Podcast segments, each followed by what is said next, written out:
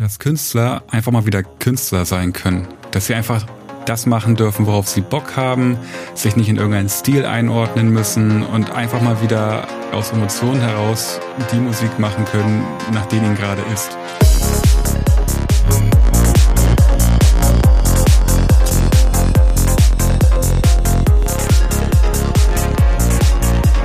Hi und herzlich willkommen zu Trance Talk, dein Psytrance-Podcast mit Way of Decay. Mein Name ist Denise und in diesem Podcast geht es um spannende Themen rund um das Thema Psytrance, Progressive Trance, Spiritualität und Bewusstsein. In Interviews mit verschiedenen Menschen der Psytrance-Szene präsentiere ich dir alle zwei Wochen neue Themen und stelle dir neue D Js, Produzenten, Veranstalter und mehr vor. Folge diesem Podcast jetzt, um immer up-to-date zu bleiben, und ich wünsche dir viel Spaß mit der heutigen Folge.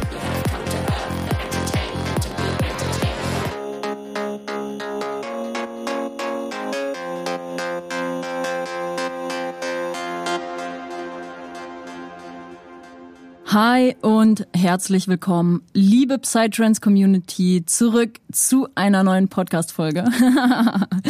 Ja, Freunde, Happy zwanzig zweiundzwanzig. Ich würde sagen, es ist so crazy. Wir haben einfach zweitausendzweiundzwanzig, Leute. Und ich habe tatsächlich in den letzten beiden Podcast-Folgen noch nicht so wirklich eine, einen Jahresrückblick, beziehungsweise auch irgendwie nicht so wirklich eine Jahresvorschau hier geliefert. Deswegen mache ich das heute, weil wir sind ja bereits erst zwei Wochen im neuen Jahr und ich denke, das ist noch an der Zeit, dass man darüber mal quatschen kann. Deswegen werde ich da heute nochmal kurz, bevor wir hier mit dem Interview starten, ein, zwei Worte dazu loswerden. Denn für mich war zweitausendeinundzwanzig auf jeden Fall irgendwie so eine echt riesige Achterbahnfahrt. Ich meine, ich habe euch hier vor allem auf dem Podcast zu hundert Prozent mitgenommen durch diese Achterbahnfahrt. Und ja, zweitausendeinundzwanzig war für mich mit vielen Höhen, aber auch mit sehr, sehr vielen Tiefen verbunden. Aber worauf es drauf ankommt, ich habe letztendlich viele neue Projekte gestartet, viele geile neue Projekte, die bis heute echt super gut gewachsen sind. Und das ist unter anderem dieser Podcast. Und ja, das ist so crazy. Ich habe einfach am dreißigsten fünften zweitausendeinundzwanzig gestartet mit der ersten Podcast-Folge, die online ging. Und auch seitdem haben wir echt eine krasse soundtechnische Entwicklung hier hingelegt. Ähm, ja, wofür auch der Mann, der heute hier zu Wort kommt, verantwortlich ist. Und ja, ich habe meine eigenen Social Media Mentorings gestartet, auch im August, glaube ich, letzten Jahres. Und natürlich, wie auch in den letzten beiden Podcast-Folgen, gewidmet meiner eigenen Klamotten. Es ist auch so wild, es ist auch so wild, das irgendwie alles zu reflektieren, die ihr jetzt halt online bestellen könnt und die online verfügbar sind. Und ich habe das letzte Jahr irgendwie mit so einer riesigen Dankbarkeit beendet und auch gestartet. Und deswegen wollte ich da heute nochmal zwei, drei Worte drüber verlieren, weil ich mich auch einfach enorm freue auf alles, was jetzt zweitausendzweiundzwanzig kommen wird. Und ich bin gespannt, ja, keine Ahnung, wo ich in einem Jahr stehen werde, weil ein Jahr ist, es kann so viel passieren in einem Jahr. Und deswegen, ich bin einfach nur hyped, meine Geschichte auch einfach weiter auf diesem Podcast zu teilen und euch da mitzunehmen und ja, alle Babys jetzt groß zu ziehen. Vor allem das mit den Klamotten. Oh mein Gott! Freunde, finally, finally. Ich habe euch ja auch auf Social Media, auf Instagram mit auf diese Reise genommen. Es waren ja echt viele Monate, die ja wir Herzblut, Schweiß und Tränen in dieses Projekt gesteckt haben. Wer noch nicht zugehört hat, worum es geht, die letzten beiden Podcast-Folgen, beziehungsweise vor allem die Podcast-Folge sechzehn geht über dieses Baby, Psyworld Clothing. Wir haben mittlerweile die Social-Media-Kanäle auch schon gut befüllt. Der Shop ist online, also checkt das auf jeden Fall super, super gerne ab. Was wir da gezaubert haben in den letzten Monaten, und verfolgt das auch weiterhin. Denn ja, wir sind schon viel am Plan für die nächste Kollektion, weil wir haben Bock, wir haben Bock. Ja, auch den, bei den Mentorings, bei meinen Social Media Mentorings, ich bin da open for Bookings. Ähm, viele Leute wissen ja, dass ich Social Media Mentorings anbiete, da brauche ich gar nicht so viel drüber erzählen. Wenn du dich da gerufen fühlst, dann komm gerne auf mich zu. Ähm, da gibt's noch freie Slots und ich bin open for Bookings. Und ja, Psyworld Clothing, den Link zum Online-Shop findest du unten in den Shownotes, dann kannst du auch da gerne mal vorbeischneiden und gucken, was wir da so gezaubert haben. Beziehungsweise die meisten wissen wahrscheinlich eh schon, was abgeht und haben die Designs schon gesehen. Und genau, dann könnt ihr gerne mal dadurch ein bisschen, also euch ein bisschen durch den Online-Shop durchklicken und stöbern. Und ja, bezüglich auch Podcast. Und da kommen wir auch zu einem Thema, was ich jetzt nochmal ansprechen möchte. Wer Bock auf ein Interview hat, also Shoutout an alle Künstler, D Js, Veranstalter, whatever, kommt gerne auf mich zu, persönlich, äh, meldet euch bei mir, dann können wir mal gucken, ob wir da irgendwie eine coole Zusammenarbeit auch starten können. Und genau, bei dem letzten Punkt, Thema Podcast, Thema Podcast-Interview sind wir, ja, bei einem Thema, was sind meine Ziele für zweitausendzweiundzwanzig? Also natürlich nicht nur meine Ziele, meine privaten Ziele für zweitausendzweiundzwanzig, dass ich natürlich alle Babys weiter großziehen will. Nicht nur die Mentorings stecken in der Weiterentwicklungsphase, auch die Klamotten und vor allem auch hier der Podcast. Denn ich möchte euch in diesem Jahr viel mehr Mehrwert liefern durch Interviews. Und in dem Sinne auch irgendwie so eine, ja, ausgeglichene Mischung liefern aus Interviews mit spannenden Persönlichkeiten der Szene, weil das zweitausendeinundzwanzig ein bisschen zu kurz gekommen ist. Aber ich will euch natürlich auch trotzdem noch mitnehmen in persönliche Themen, die mich beschäftigen, rund um die Szene. Denn vor allem eine Sache, die mir ja auf diesem Podcast hier dennoch wichtig ist, neben den Interviews, ist halt trotzdem meine eigene Geschichte zu erzählen und euch einfach ja mit auf diese Reise zu nehmen. Denn es wird ja, mein Projekt wird ja sonst nicht Way of Decay heißen. Und ja, genau deswegen fangen wir heute, beziehungsweise fangen wir in diesem Jahr mit dem ersten klassischen Frage-Antwort-Spielchen hier an. Mit jemandem, der diesen Podcast einfach seit Minute eins mitgestaltet hat und auch einfach mit seinem Wissen, sage ich jetzt mal, mit seiner Erfahrung und auch mit seinem beruflichen Weg hier einen extremen Mehrwert liefern kann. Vor allem, Shoutout, alle zuhören, für alle Produzenten und Newcomer, weil vor allem für diese Zielgruppe ist heute extrem viel Mehrwert dabei. Ja, worum ging's im Interview? Wir haben im Interview ein bisschen natürlich über Chris' Projekt Chrizzlix gesprochen, warum er ja sich irgendwie nie auf einen klassischen Musikstil festlegen wollte oder festgelegt hat und warum aber auch genau das ihm in seiner Karriere vielleicht auch irgendwie ein Stück weit Steine in den Weg gelegt hat. Watch out, nee, listen, listen muss man eigentlich sagen, ist auch sehr, sehr, sehr interessante Thematik gewesen. Und ja, wir sprechen einfach über seine Erfahrungen auch im Ausland, denn der Gute war schon viel unterwegs durch seine Gigs. Und ja, wir sprechen über die Goa-Szene in Südafrika explizit, Indien, Portugal und auch Ägypten. Und zudem ging es darum, ob sein Studium am S A E Institut und seine Ausbildung zum Hörakustiker für seine Karriere als D J, Produzent, Masterer und auch Audio-Engineer hilfreich war und ob er Newcomern und Produzenten ein Studium bzw. auch eine Ausbildung in dem Bereich empfehlen würde. Dann haben wir noch darüber geredet, welches Studio-Equipment er empfiehlt und warum die richtige Raumakustik so wichtig ist. Auch da durfte ich schon extrem viel lernen äh, bezüglich des Podcasts. Deswegen hört da auf jeden Fall auch ganz, ganz, ganz genau hin. Vor allem die Produzenten unter euch, weil ich glaube, ja, dass äh, die Thematik auch von vielen ein bisschen unterschätzt wird.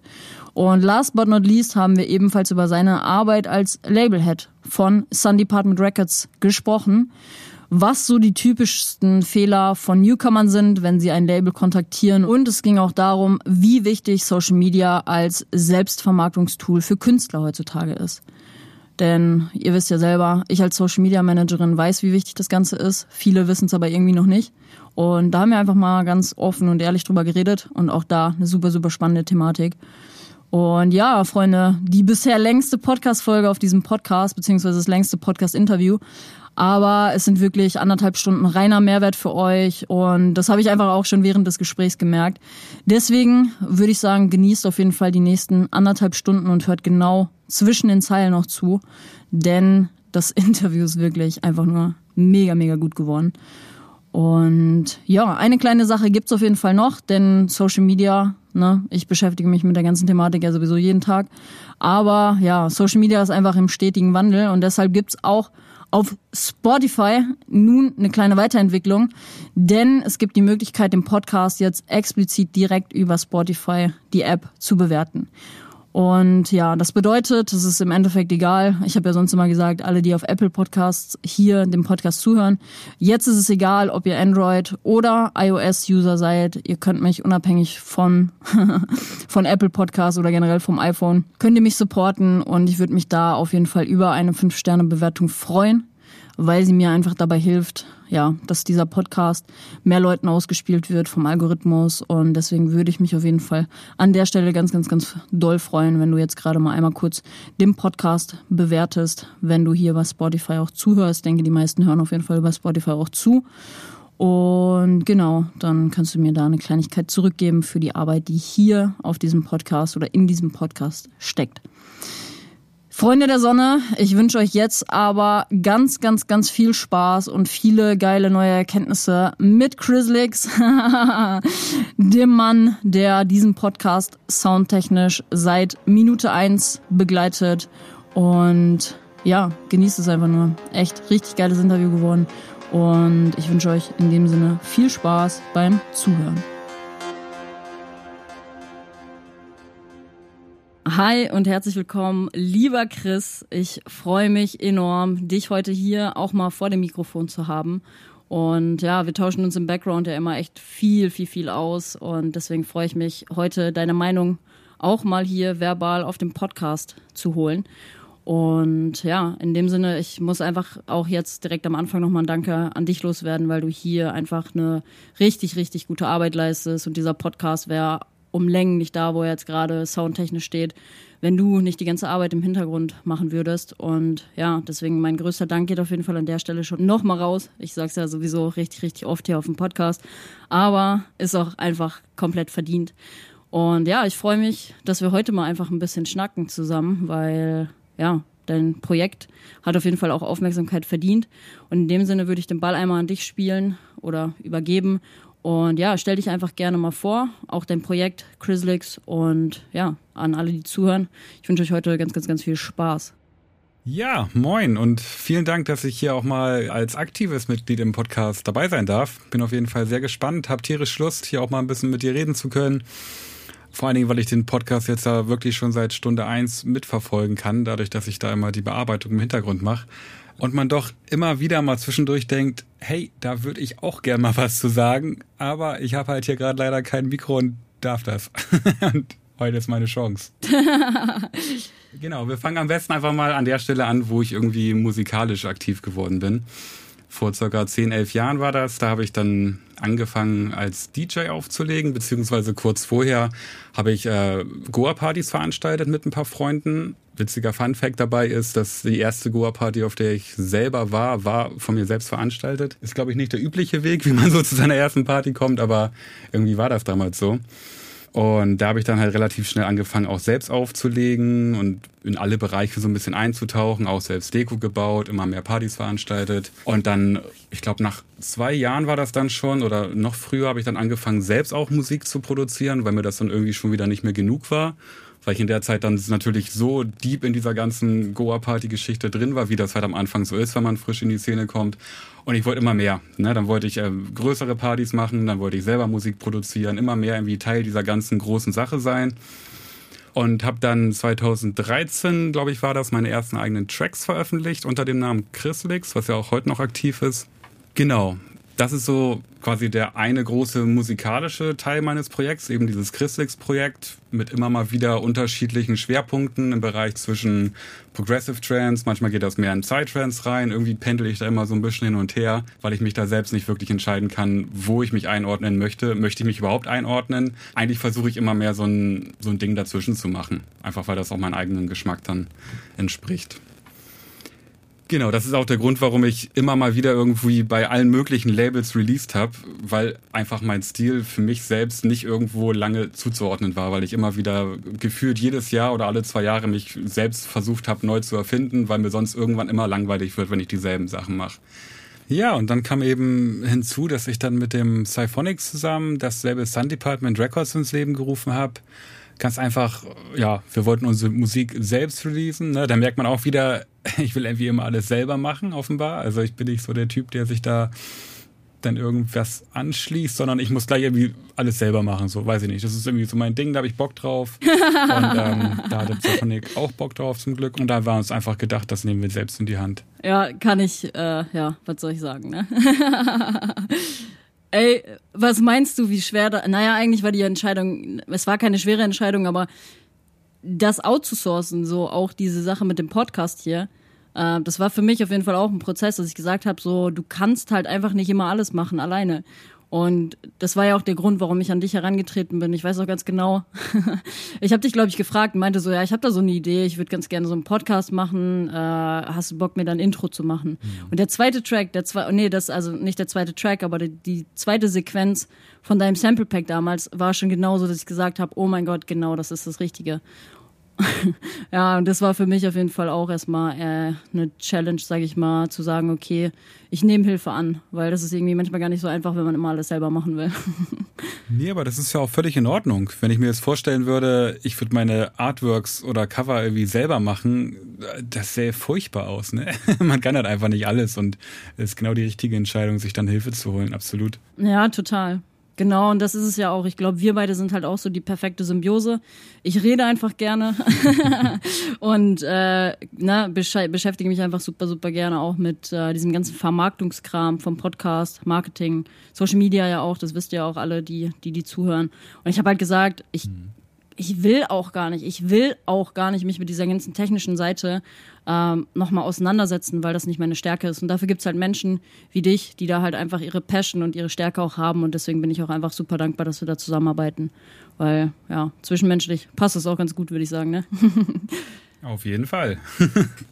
Bisher gab es keine mittelschweren Krisen. Ja, außer meine, meine Aufnahmen manchmal eher so. Ja, aber äh, dafür bin ich ja da. Ich glaube, wir müssen nochmal darüber reden, wie wir das Ganze aufnehmen. Ja, ähm. Genau, da gab es ja dann im Prinzip noch das Sun Department Mastering, was ich dann ja irgendwann ins Leben gerufen habe. Und das Ganze geht ja jetzt so weit, dass ich neben den Mastering-Tätigkeiten, also sprich das äh, Veredeln von Musikstücken, sag ich mal ganz grob ausgedrückt, eben jetzt auch Tutorials, Coachings, Workshops und so weiter in diesem Bereich anbiete.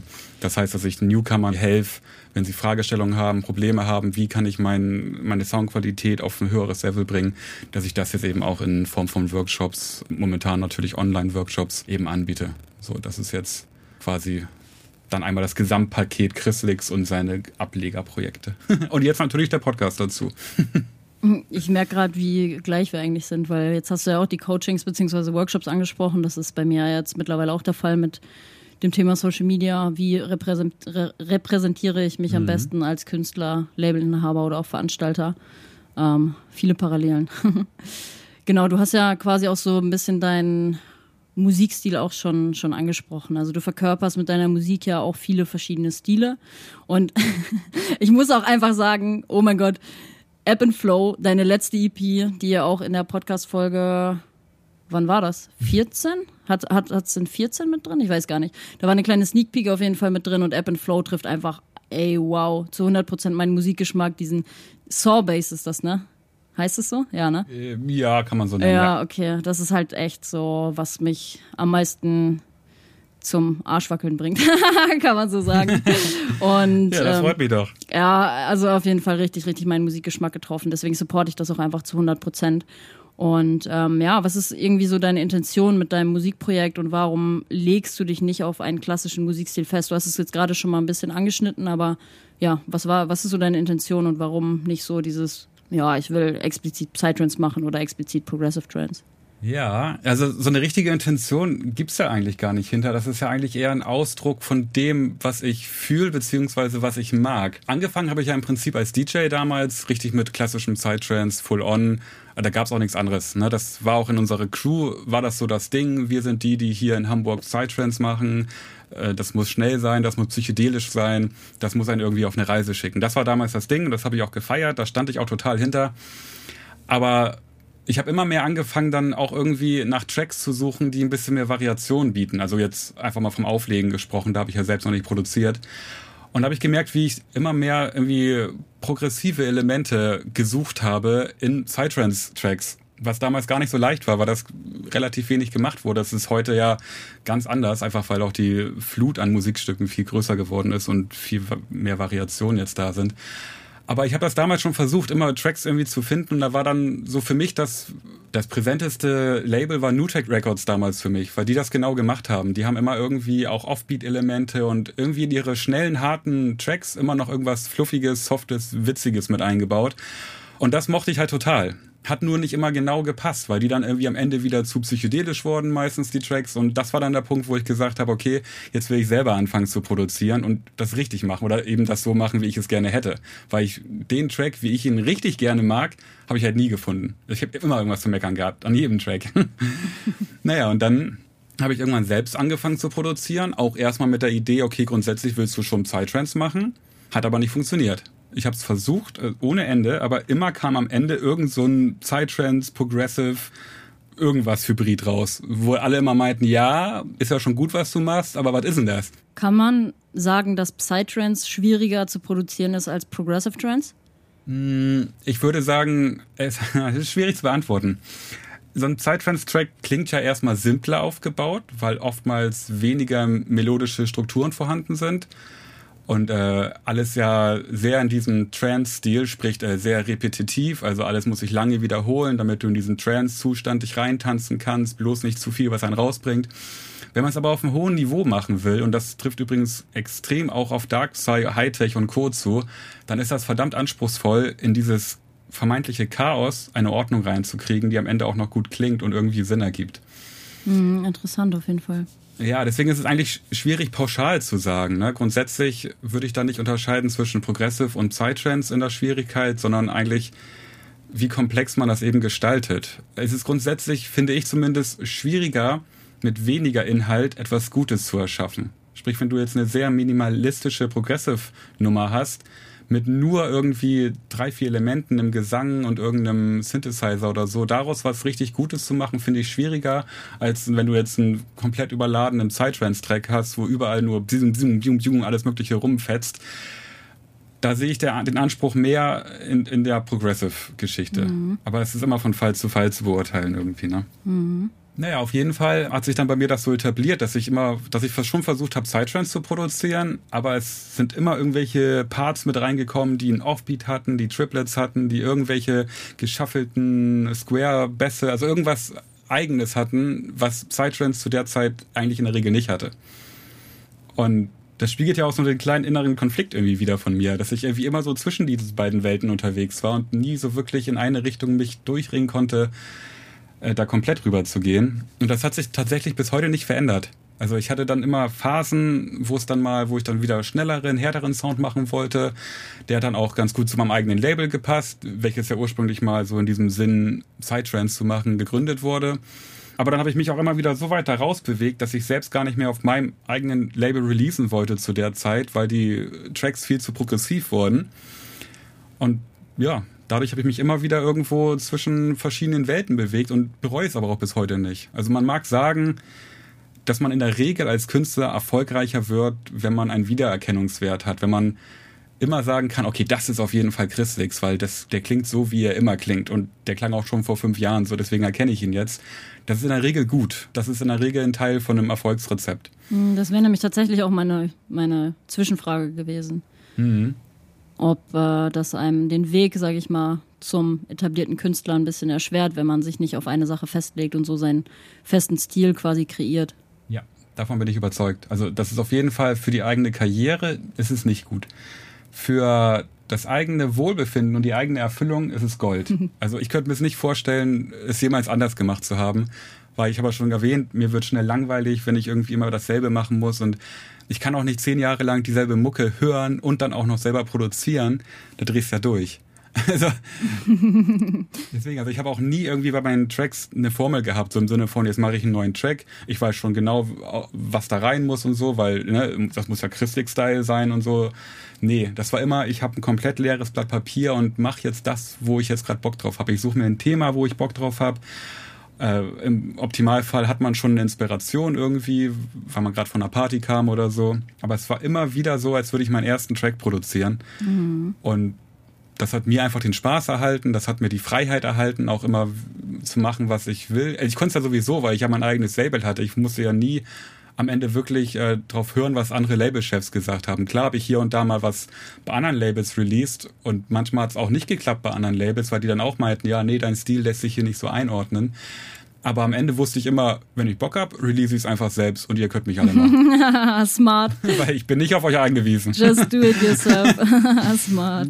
Genau. Ganz smart. Deswegen, das hatte ich immer im Kopf so, dass im Endeffekt bin ich frei. So, ich bin auf niemanden angewiesen und wenn ihr das alle nicht wollt, dann mache ich mein eigenes Ding halt so, wie ich es immer schon gemacht habe und fertig. Ja, ich mer- ich merke immer mehr, jetzt auch durch das Gespräch, was für krasse Parallelen wir in der Persönlichkeitsstruktur auch haben, ja. Ja, ja, das ist mir, das ist mir auch immer wichtig gewesen, so einfach do it yourself, mein eigenes Ding machen, nicht von Leuten abhängig sein und vor allem auch irgendwie was Uniques kreieren. Das ist mir zum Beispiel in meiner Arbeit einfach ganz, ganz, ganz wichtig. Und ähm, mir ist noch eine Zwischenfrage dazu eingefallen. Wie sieht denn dann, wenn du halt von deinen Tracks, von deiner Idee von Tracks zum Beispiel redest, wie sieht denn so ein Arrangement bei dir aus? Wie gehst du daran? Ja, tatsächlich... Wie gesagt, ich habe gar nicht so diese Formel. So. Ich, also eine Zeit lang hatte ich mal eine Art Formel, da war mir irgendwie klar, okay, ich fange irgendwie immer mit einer rollenden Bassline an und äh, so im, mache einen Psytrance-Track und dann breche ich den immer irgendwann auf in der Mitte. Dann wird, kommt irgendwas Lustiges mit Funk-Elementen, vielleicht ein Offbeat oder irgendwas anderes, irgendwas, was dann Leichtigkeit vermitteln soll. Und am Ende wird es dann nochmal richtig doll. So, das war eine Zeit lang auf jeden Fall das, was ich immer so im Kopf hatte, wenn ich einen Track gemacht habe. Irgendwie so eine... Bei deiner E P, ich muss kurz, bei deiner E P, war, ist es App and Flow oder ist es Baltica, wo auf einmal dünn, dünn, dünn, dünn, dünn. Das ist Baltica, der letzte Part. Ja, ich dachte mir so, du Dreckiger. Ja, das knüpft so ein bisschen an, an, meine, an mein altes Schema an. So geil, ich musste so lachen, ey. Oh, herrlich. Wobei man sagen muss, die neue E P ist, ist mit Abstand die progressivste, die ich bisher gemacht habe. Also ja, das kann ich bestätigen. So weit ins progressive, langsamere Genre habe ich mich noch nie gewagt. Und ich weiß nicht, ob es am Alter liegt, wenn man älter nee, bleib wird. Da. Ja, nee. Bleib da, bitte.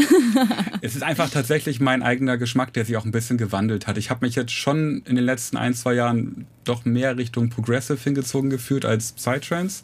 Auch wenn ich nie in diesen klassischen Progressive, auf den du so stehst, so komplett reinrutschen werde, das glaube ich nicht.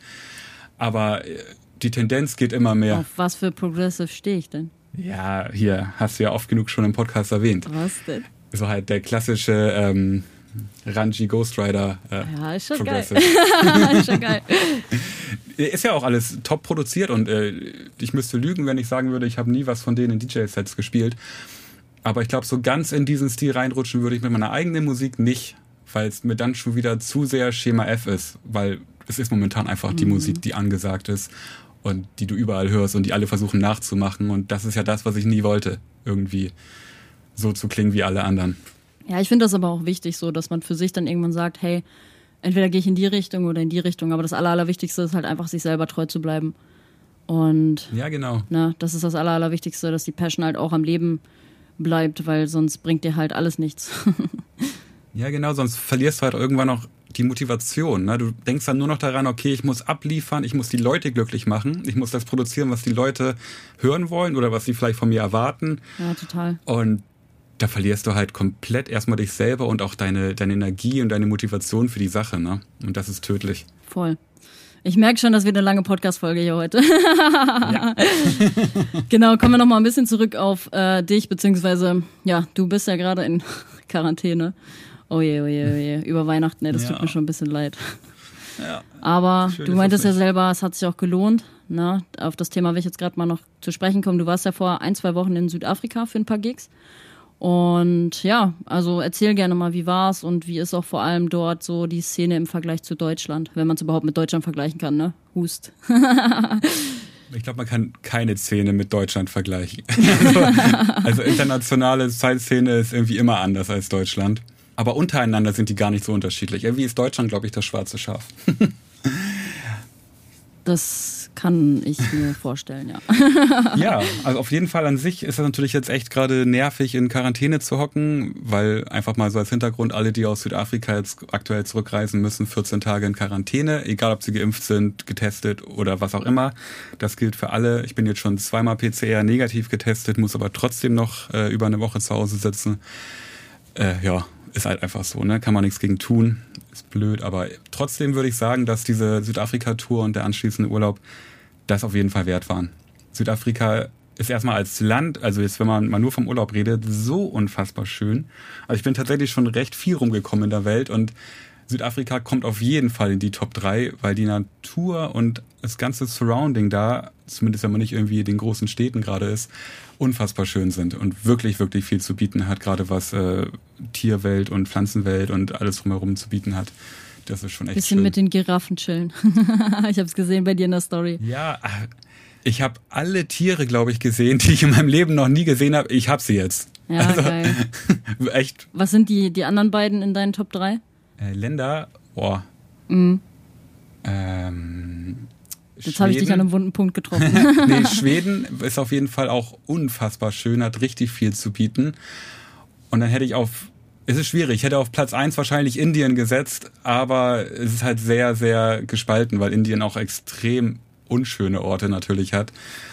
Aber da habe ich wahrscheinlich den schönsten Ort meines Lebens zumindest einmal gesehen. Deswegen wäre der... Ja, da sprechen wir ja heute auch nochmal drüber. Ja, genau. Nee, und ansonsten äh, Südafrika, was jetzt das Feiern angeht, auch auf jeden Fall eine ganz besondere Nummer. Wir sind da ja quasi angekommen, genau an dem Tag, als Omikron entdeckt wurde oder ähm, veröffentlicht wurde. Wir sind quasi gelandet in Johannesburg und haben dann am Abend auf dem Handy die deutschen Nachrichten gesehen mit oh mein Gott, Südafrika geht jetzt die Welt unter und auch noch genau bei Johannesburg und auch noch genau in der Provinz, wo wir waren. Das war so die Willkommensnachricht am Abend irgendwie. Hey, du bist jetzt zwar in Südafrika, aber das ist der schlimmste Zeitpunkt, den es da jemals gab, um dort anzukommen. Okay. Auch noch genau in der Stadt. Naja, aber vor Ort war dann tatsächlich gar nicht so viel davon zu sehen. Also da haben sich die Leute nicht irgendwie jetzt deswegen äh, so viel Sorgen gemacht, weil da auch noch zu dem Zeitpunkt nichts los war. Da wurde ja das Virus nur entdeckt, also die Variante. Und die Inzidenz lag trotzdem bei achtzehn. Im Vergleich zu Deutschland ja aber quasi null. Und äh, in dem Sinne fanden da die Festivals und alles auch ganz normal statt. Ich habe selbst einen Indoor-Gig abgesagt, weil mir Indoor dann doch irgendwie zu heikel war. Aber die Outdoor-Festivals habe ich dann alle gespielt. Und ich muss sagen... Die Szene dort ist auf jeden Fall eine sehr schöne Szene, sehr tolle Menschen, sehr offene Menschen und auch sehr exzessiv feiernde Menschen. Das kennt man ja sonst... Aus Deutschland? Ja, genau. Vor allen Dingen in Deutschland sind ja alle immer richtig am, am oh, Rumspringen. Nee. Also es ist ja schon so, dass die Deutschen, ich würde fast sagen, eher introvertiert feiern. Na klar, gibt es immer wieder ja, Grüppchen und die, die ganz besonders gerade intuit sind, so die rasten auch mal völlig aus auf dem Floor. Aber dass du so diese große Traube eines Dancefloors hast, der quasi im selben Takt springt und dabei schreit wie ein Verrückter, das hast so, du einfach nicht. Brasilien-Style, ne? Genau. Voll, ey, wir hatten dieses Thema, hatten wir gestern noch, dass die Deutschen so unfassbar langweilig auf dem Floor sind. Ja. Also halt echt so. Deswegen, naja. Ich kann mich da auch selbst nicht ausschließen. Ich bin wahrscheinlich der Langweiligste auf dem Floor. Also ich kann mich da nicht zuzählen. Aber naja, ja, das ist irgendwie so ein deutsches Ding. Ich weiß auch nicht. Hauptsache. Total. Hauptsache also wirklich. Abdriften in irgendwelche anderen Sphären. Also irgendwie ja. So ein deutsches Ding, ne? Naja. Also das kann ich auf jeden Fall aus Südafrika auch berichten. Die Leute sind da auf jeden Fall auch total äh, exzessiv am Ausrasten und da wird gesprungen, gehüpft und alles und man merkt auch einfach, dass der Musikstil da nicht entscheidend ist. Also die Leute sind da nicht so verwöhnt wie wir hier, dass wir wie uns das Recht rausnehmen, über Subgenres zu diskutieren und zu meckern. Weil die haben da einfach nicht jedes Wochenende acht Partys in Hamburg, so wie wir, und können sich das leisten. Nee, die haben da alle paar Wochen mal irgendwie ihr, oder alle paar Monate momentan, ja, ihr eines Festival, wo sie vier Stunden hinfahren und sich einfach einen Arsch abfreuen, dass sie überhaupt alle zusammen feiern dürfen. Und da macht sich keiner einen Kopf drum, ob da jetzt irgendwie zwei B P M schneller und eine Gesangsstimme drin oder nicht ist. So, da wird einfach zusammen gefeiert und fertig. Ich habe sowieso und das, das Gefühl, dass in den warmen Ländern die Leute halt auch einfach viel lebensfroher sind als in Deutschland so. Ja. Und dementsprechend die Szenen auch einfach viel lebensfroher sind. Vom Tanzstil und generell auch von der ganzen Energy her. Absolut. Und äh, was waren das für Festivals? Also wie waren, wie hießen die? Genau, das erste in Johannesburg, das war das Twilight Festival. Das ist äh, im Prinzip so ein gemischtes Festival. Mit dem Main Floor ist schon Psytrance, Progressive Trance. Die haben aber auch dann da eine Nacht zum Beispiel nur Techno gehabt auf dem, auf dem Main Floor. Und nebenbei gab es noch verschiedene andere Floors. Ein Jungle Floor zum Beispiel, wo dann viel Drum and Bass lief und solche Geschichten. Und das war einfach eine coole Stimmung auch, so diese verschiedenen äh, Musikstile zusammen zu haben. Und da gab es nicht so eine Grüppchenbildung im Sinne von, die einen gehen nur auf dem Floor, so du hast wirklich alle Menschen immer auf allen Floors unterschiedlich gesehen. Weil da einfach dieses, wir feiern zusammen und wir, wir haben Bock hier mit Musik irgendwie draußen zusammen zu sein, im Vordergrund steht, vor dem, oh, ich will jetzt aber den Act hören oder die Musik. Das ist alles da nicht so wichtig, ne? Ja, das ist geil auf jeden Fall. Und die anderen beiden? Genau, dann sind wir quasi in den Süden von Südafrika geflogen, zur sogenannten Garden Route. Das ist so ein Bereich unten zwischen Kapstadt und den anderen Städten, die es da unten an der Küste noch gibt. Und da war dann das Echo Festival, wo ich dann an dem Sonntag noch gespielt habe. Und zwei Wochen später dann nochmal in der Nähe von Kapstadt auf dem Vortex Festival.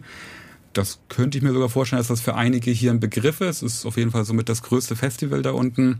Zumindest wenn nicht gerade Corona ist. Jetzt war das natürlich auch deutlich kleiner. Das gibt's auch schon seit, ich meine, über zwanzig Jahren. Das ist also ein richtiges Urgestein. Und das war auf jeden Fall auch extrem beeindruckend, weil das so ein, ja, man würde sagen, so ein richtiger Tribe ist. Also die haben da eine richtige Szene vor über zwanzig Jahren aufgebaut, die es eben vorher da unten noch gar nicht in der Form gab. Und das finde ich ja mal super interessant, wenn irgendwie diese Psytrance-Kultur irgendwo überschwappt und man das mal so nachvollziehen kann. Und da haben die echt in diesen zwanzig Jahren sich aus einem kleinen Tribe von zwanzig, dreißig Leuten zu einem Tribe entwickelt, der jetzt mehrere hundert bis zu tausend Leute umfasst, die halt immer zusammen da diese Partys feiern und inzwischen halt auch Festivals mit fünf bis zehntausend Gästen veranstalten. Das fand ich auf jeden Fall extrem beeindruckend da. Ich finde die ganze Entwicklung sowieso krass. Ich muss mich direkt an meine Bachelorarbeit erinnern. Ich hatte in einem Kapitel hatte ich quasi so eine ähm, so eine Grafik oder zwei Grafiken aus dem Jahr waren das, glaube ich, zweitausendfünf bis zweitausendsieben, wo quasi so eine Weltkugel dargestellt wurde und wo dann quasi abgebildet wurde, wie infected der jeweilige äh, das jeweilige Land ist. Und du hast halt gemerkt, irgendwie zweitausendfünf waren manche Länder halt noch irgendwie in so, einen, in so einer hellen Farbe markiert und zweitausendacht hat sich Psytrance mhm. halt schon so krass ausgeweitet über den ganzen Globus und das ist, das wird ja immer krasser mit der, mit der ganzen Thematik Social Media und Co. Da ging es ja auch in meiner Bachelorarbeit drum. Wer da Interesse hat, ähm, kann gerne mal hier unten in den Shownotes vorbeischauen. Da verlinke ich euch mein, mein E-Book, ne? Also meine Bachelorarbeit, die medientechnischen Entwicklungen in der Psytrance-Szene. Und explizit, welchen Einfluss hatten die sozialen Medien auf die Szene, weil das ist schon enorm. Das ist schon richtig, richtig enorm gewesen. Und ähm, genau, da musste ich direkt mal irgendwie dran denken. Ja, definitiv. Also wenn ich mir vorstelle, ohne Social Media gäbe es mit Sicherheit immer noch viele Länder, die nicht mal was vom Psytrance wissen würden. Ja, total. Genau, du warst ja auch generell einfach schon viel im Ausland unterwegs, ne? In Ägypten, Portugal zum Beispiel auch auf dem Boom Festival und ja, was wir gerade eben auch schon einmal angesprochen hatten, Goa in Indien, der Ursprung des Psytrance. Und wie sind die Szenen da im Vergleich zu Deutschland oder generell? Was charakterisiert die Szenen in solchen Ländern? Ja, äh, hauptsächlich sind sie auch wieder sehr anders im Vergleich zu Deutschland. Ähm, ja, also Indien, wahrscheinlich das Interessanteste, was ich da zumindest aus D J-Sicht erlebt habe. Da hatte ich einen Gig in Goa richtig da, also richtig ähm, an Juna Beach. Und so ausgelassen habe ich Leute wirklich noch nie feiern gesehen. Also es war gar nicht mal so eine große Party. Die Partys sind da meistens gar nicht so groß, außer jetzt diese sehr, sehr bekannten Hilltop-Partys, die dann da, da echt mal doch einige Leute mehr anlocken. Aber die meisten Partys in Goa sind ja relativ klein. Aber die Leute sind da ausgeflippt. Ich habe da wirklich Füße gesehen, die waren höher als die Köpfe von den Leuten, weil die da so rumgesprungen sind. Also hab ich, ich habe da wirklich zwei Stunden lang ein Grinsen auf dem Gesicht gehabt, weil ich einfach noch nicht erlebt habe, dass Menschen sich so bewegen beim Tanzen. Teilweise auch gar nicht nach dem Rhythmus, ne, aber einfach nur aus purer Freude und äh, Energie durch den Körper fließen lassen und in alle Richtungen sich quasi ausgestreckt. Das war schon sehr, sehr beeindruckend. Ähm, ja, Ägypten ist natürlich ein Spezialfall. Da ist ja im Prinzip ähm, das passiert, was ich eben schon von, von dem Vortex Festival so ein bisschen erzählt hatte in Südafrika. Da ist ein guter Freund von mir und einer unserer Label-D Js, der, der Yannick, der Beathead, ausgewandert dahin und hat dort tatsächlich das erste, die ersten Goa-Partys des Landes etabliert. So vor boah, sieben, acht Jahren war das, glaube ich, ging das los. Und im Zuge dessen haben wir dann auch da, beziehungsweise wir haben ihn unterstützt, er hat das hauptsächlich da ähm, natürlich alles geleitet, dann das erste Goa-Festival in Ägypten veranstaltet tatsächlich. Und das findet seitdem ja auch fast jedes Jahr statt. Jetzt natürlich gerade mit Corona-Pause. Ja, crazy. Aber das ist insofern ein Spezialfall, weil da haben wir ja tatsächlich auf eine Art eine Szene aufgebaut. Da gab es vorher keine Leute, die Goa gehört haben oder gekannt haben. Das hat sich erst alles so um, um ihn quasi rum gebildet da, da, durch das Veranstalten von kleinen Partys bis hin zu dem Festival dann. Und wenn ich jetzt mal zurückdenke, damals, als wir das erste Mal, also das heißt Desert Dance, das Festival, veranstaltet haben, da haben wir vorher wochenlang Deko selber gebaut, also Stringart geknüpft und Latten gezimmert und so weiter, weil du kannst, es gab ja keine Deko. Du hast ja keine, keine Deko-Teams, die du anrufen kannst, so wie wir hier. Ja. Es gibt ja in diesem Land keine Goa-Deko. Es gab nicht mal U V-Leuchtwolle. Nee, und insofern mussten wir da ja wirklich alles selber machen, ne? Und haben dann da eben irgendwo aus Kairo eine, eine Anlage einfliegen lassen. Es musste ja alles von ganz weit hergeholt werden. Und haben dann da am Roten Meer unser erstes Festival mit, boah, ich würde sagen, so zwanzig, dreißig Leuten veranstaltet, welches dann auch direkt in der Nacht von der Polizei beendet wurde, obwohl es ursprünglich eine Genehmigung gab. Aber allein schon gegen die Behörden da eine Party zu machen, ist fast unmöglich. Und da spielt natürlich auch viel die Religion in dem Staat eine Rolle und so weiter, dass man eben nicht will, dass irgendwie viel getrunken wird, gefeiert wird. Von Drogen brauchen wir gar nicht erst zu reden. Aber eben auch ähm, Terrorgefahr natürlich. Ne? Man will nicht, dass sich viele ausländische oder Terroristen, äh, Quatsch, ausländische oder Touristen sich an einem Ort versammeln irgendwie, dass man, ne, dass da die Gefahr von einem Anschlag dann am Ende besteht. Das heißt, sich da erstmal gegen die ganzen Behörden durchzusetzen und dieses Festival und die Partys zu etablieren, war ein immenser Kraftakt auf jeden Fall. Und interessant ist auf jeden Fall, dass sich jetzt bis heute oder beziehungsweise bis vor zwei Jahren, als das Festival zum letzten Mal richtig stattfinden konnte, die Besucherzahl auf knapp dreihundert erhöht hat und es inzwischen D Js gibt, Produzenten, Leute, die Deko machen. Es gibt inzwischen auch andere Veranstalter in dem, in dem Gebiet. Also es hat sich richtig eine Goa-Szene in Ägypten dadurch entwickelt. Und das ist natürlich super spannend, das irgendwie so mitzuerleben. Auch wenn ich immer nur ein paar Wochen im Jahr irgendwie da war, zu dieser Festivalzeit und dann ein bisschen mitgeholfen habe und so weiter. Aber das dann eben auch so von außen alles miterleben zu können über Social Media, das macht natürlich eine ganz äh, krasse Erfahrung irgendwie mit so. Ich merke jetzt schon, also das, was wir auf, auf WhatsApp halt immer äh, uns austauschen, merke ich, dass wir das jetzt gerade auch in dem Podcast transportieren. Viel, ja, macht schon, macht jetzt schon richtig, richtig Spaß, mit dir zu quatschen. Ähm, weil, ne, genau, wir tauschen uns ja einfach auch privat super, super viel über gewisse Themen aus. Und du hast ja jetzt gerade auch ein Thema auch schon so ein bisschen anges- angesprochen, wo ich auch denke, dass man da deine Meinung nochmal gut hinzuziehen kann. Und die Themen, die ich halt auf dem Podcast auch bringe, wie zum Beispiel halt Thema Kommerzialisierung oder auch Wandel der Szene und Wandel der Szene meine ich. Äh, wie stehst du zu diesen ganzen Themen persönlich? Vor allem vielleicht auch einfach Wandel der Szene, weil du jetzt schon einfach ein bisschen länger dabei bist. Äh, teil da gerne mal deine Meinung zu. Ja, also grundsätzlich würde ich sagen, ich würde das Ganze unterscheiden zwischen einem äußeren Wandel und einem inneren Wandel. Was ich damit meine, also ein innerer Wandel, das, was in einem selber passiert. Also ich habe noch nie gehört, dass jemand, der frisch in die Goa-Szene kommt, in den ersten ein, zwei Jahren sich über den Wandel der Szene beschwert. Mhm. Weil, ja, weil es, es, es, ja. es existiert kein Wandel, weil er erstmal das vorher gar nicht kennt und auch, äh, weil er selber noch komplett unvoreingenommen ja. ist und einfach den Moment erlebt und alles ist neu, alles ist toll, alles ist spannend und ich will das hier mein Leben lang machen, ist ja erstmal so der erste Gedanke. ich ich höre meine, meine eigenen Worte aus irgendeiner Podcast-Folge jetzt gerade auch in deinen Worten. Ja, genau, da hast du auch auf jeden Fall einiges zu gesagt. Nee, aber dann geschieht ja irgendwann dieser innere Wandel. Wenn du dann irgendwie fünf, sechs, sieben, acht, zehn, zwanzig Jahre dabei bist, dann hast du ja erstmal einen inneren Wandel, weil du dich ja selbst ganz anders zu der Szene irgendwann fühlst und ganz andere Erfahrungen machst, dich selber weiterentwickelst oder eben auch nicht. Aber auf jeden Fall verändern sich die Dinge ja. Und das ist ja erstmal ein Wandel, der in jedem von uns selbst stattfindet. Da kann man ja erstmal niemanden für verantwortlich machen. Egal, ob jetzt irgendwas Kommerz wird oder nicht, das passiert auf irgendeine Art. Und wenn nicht, dann ist es vielleicht auch ein bisschen schade, weil man sich jetzt dann ja gar nicht mehr weiterentwickeln würde. Mhm, voll. Und natürlich gibt es auch diesen äußeren Wandel, dass sich die Szene verändert. Aber das ist ganz normal. Die ganze Welt verändert sich. Und stell dir mal vor, es wäre nicht so. Das wäre schon auch irgendwie teilweise ein bisschen traurig, wenn sich gar nichts tun würde. Und im Endeffekt, klar kann man das jetzt gut finden, was passiert. Die meisten, sag ich mal, die länger dabei sind, finden es nicht gut, weil es nicht mehr das ist, mit dem sie aufgewachsen sind, was sie toll fanden, wofür sie eingestanden sind. Aber man muss auch dazu sagen, all das gibt es immer noch. Es gibt immer noch Leute, die machen, wenn auch teilweise im Underground oder privat, geheim, machen Partys, machen Zusammenkünfte, die den Werten und dem ganzen Stil von vor zehn, zwanzig Jahren gleichkommt. Also wenn man das will, dann kann man das heutzutage immer noch haben. Man braucht sich nicht drüber beschweren, dass alles nur noch so kommerzig ist und so äh, für die jungen Leute und das ist alles nichts mehr mit Goa zu tun. Das mag teilweise stimmen, aber man ist ja nicht gezwungen, dahin zu gehen. Man kann sich ja dann die Leute und die Partys raussuchen, die eben für einen selbst besser geeignet sind.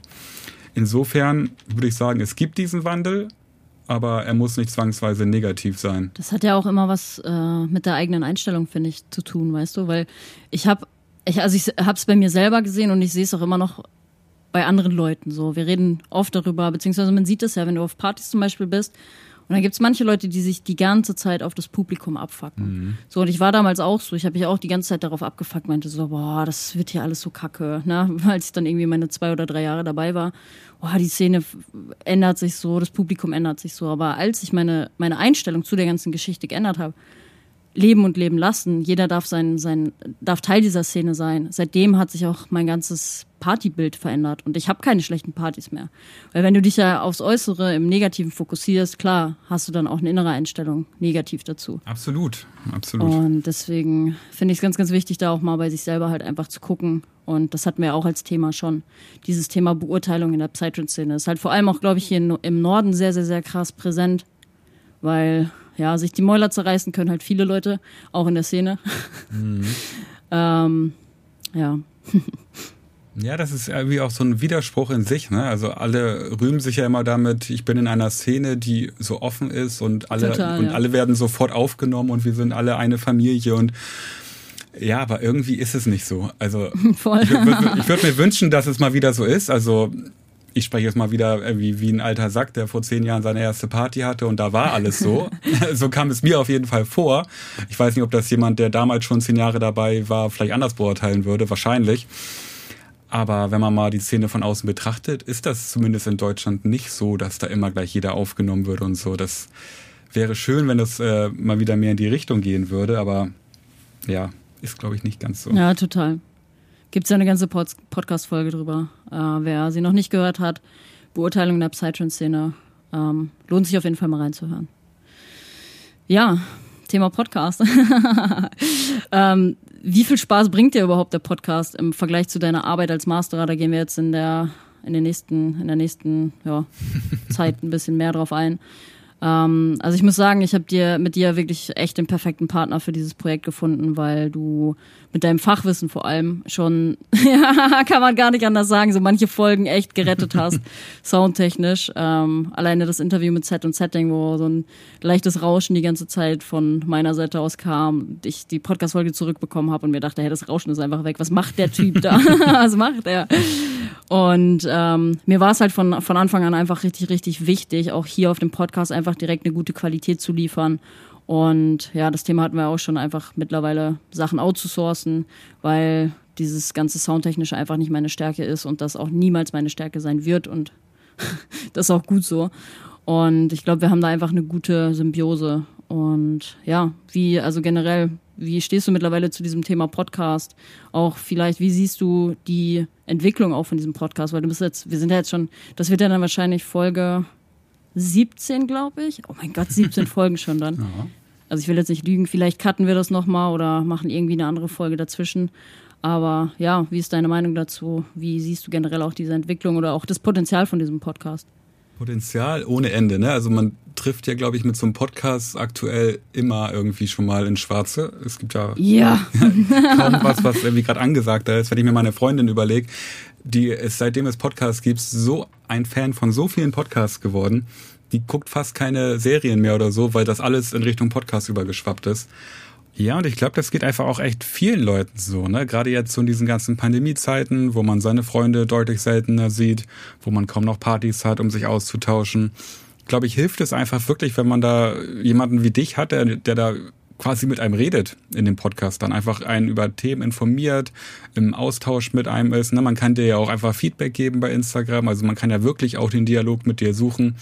Und ich glaube, äh, da trifft das Format Podcast einfach gerade total ins Schwarze, was unsere aktuelle Situation ja, betrifft. Ich, ich sage ja auch immer, das ist ja für mich auch einfach wie Therapiestunde hier, wenn ich mit den Leuten dann einfach quatsche. Ja, aber für viele andere vielleicht auch, kann ich mir gut vorstellen, dass die dann auch ja. mal wieder irgendwie über das Neueste informiert werden oder auch mal Ansichten von anderen Leuten äh, oder von, von dir in dem Fall jetzt irgendwie hören oder auch von Interviewpartnern dann, mhm. dass man da immer noch irgendwie informiert bleibt und im Austausch irgendwie mit Leuten aus der Szene ist, auch wenn es gerade persönlich vielleicht ein bisschen schwieriger ist. Wegen der aktuellen Situation. Here to make the difference. Freunde, here to make ja. the difference. Ja, cool. Freut mich auf jeden Fall auch von dir mal zu hören. Ähm, ja, bezüglich deines Fachwissens Äh, da werde ich nochmal ein bisschen tiefer äh, drauf eingehen. Du hast ja am S A E Institut Audio Engineering studiert und hast aber zudem auch noch eine duale Ausbildung zum Akustiker gemacht. Inwiefern hat dir das quasi, also inwiefern hat dir deine fachliche Ausbildung bei der professionellen Produktion geholfen und würdest du da jungen Nachwuchsproduzenten eine Ausbildung in dem Bereich auch empfehlen? Nein. Also okay, wir können zu, äh, zur nächsten Frage überschwappen. Nee, äh, ist, ist eine gute Frage und bestimmt auch äh, hilfreich für viele die Antwort. Äh, grundsätzlich würde ich nicht, wenn jemand sagt, er möchte gerne Musik produzieren anfangen, ihm raten, irgendwie deswegen jetzt ein Studium aufzunehmen oder eine Ausbildung zu machen, äh, weil du es einfach nicht brauchst. Die Zeiten sind vorbei. Also vor zwanzig, dreißig Jahren, da konnte nicht jeder einfach anfangen, Musik zu machen. Da war es nicht möglich, innerhalb eines Computers alles für wenige hundert Euro zu bekommen, was du brauchst. Da war das dann wirklich so, dass du irgendwie nur Musik machen konntest, wenn du entweder viel Geld hattest oder sehr talentiert warst. Heutzutage kann das aber jeder und jeder kann es auch selbstständig lernen. Es gibt ohne Ende Tutorials, Coachings und so weiter im Internet. Heutzutage auch auf Psytrance direkt bezogen. Das gab es vor zehn Jahren, als ich angefangen habe, zum Beispiel kaum. Das ist ja auch der Grund, warum ich im Endeffekt jetzt bei mir beim Mastering-Service auch diese Workshops und Coachings mit anbiete, weil ich genau weiß, ich hatte das damals nicht. Da gab es nur irgendwie eine Handvoll schlecht produzierter Tutorials bei YouTube. Aber so richtig, dass dir jemand auf Deutsch face-to-face erklärt, was du falsch machst und was du richtig machen kannst, das gab es einfach nicht. Ja, voll. Kann ich, kann ich untermauern. Ich meine, im Endeffekt bei mir mit den Social-Media-Mentorings ist es ja genau dasselbe. So, ich habe ja auch gesehen, die Leute haben einfach enorme Probleme mit Social Media, also vor allem halt Künstler und Veranstalter, Labelinhaber, und Social Media ist eigentlich nicht schwer, aber ich hätte mir halt auch gewünscht, also beziehungsweise ich würde mir halt auch wünschen, wenn ich halt Artist wäre oder wenn ich einfach keinen Plan von der Materie habe, dann, dann würde ich mir wünschen, dass es jemanden gibt, der mich da unterstützen kann. Und das war für mich halt ein Anliegen, dass ich auch gesagt habe, ich, es ist der richtige Zeitpunkt, auch die Mentorings jetzt ins Leben zu rufen, um den Leuten da halt einfach weiterzuhelfen. Auf jeden Fall.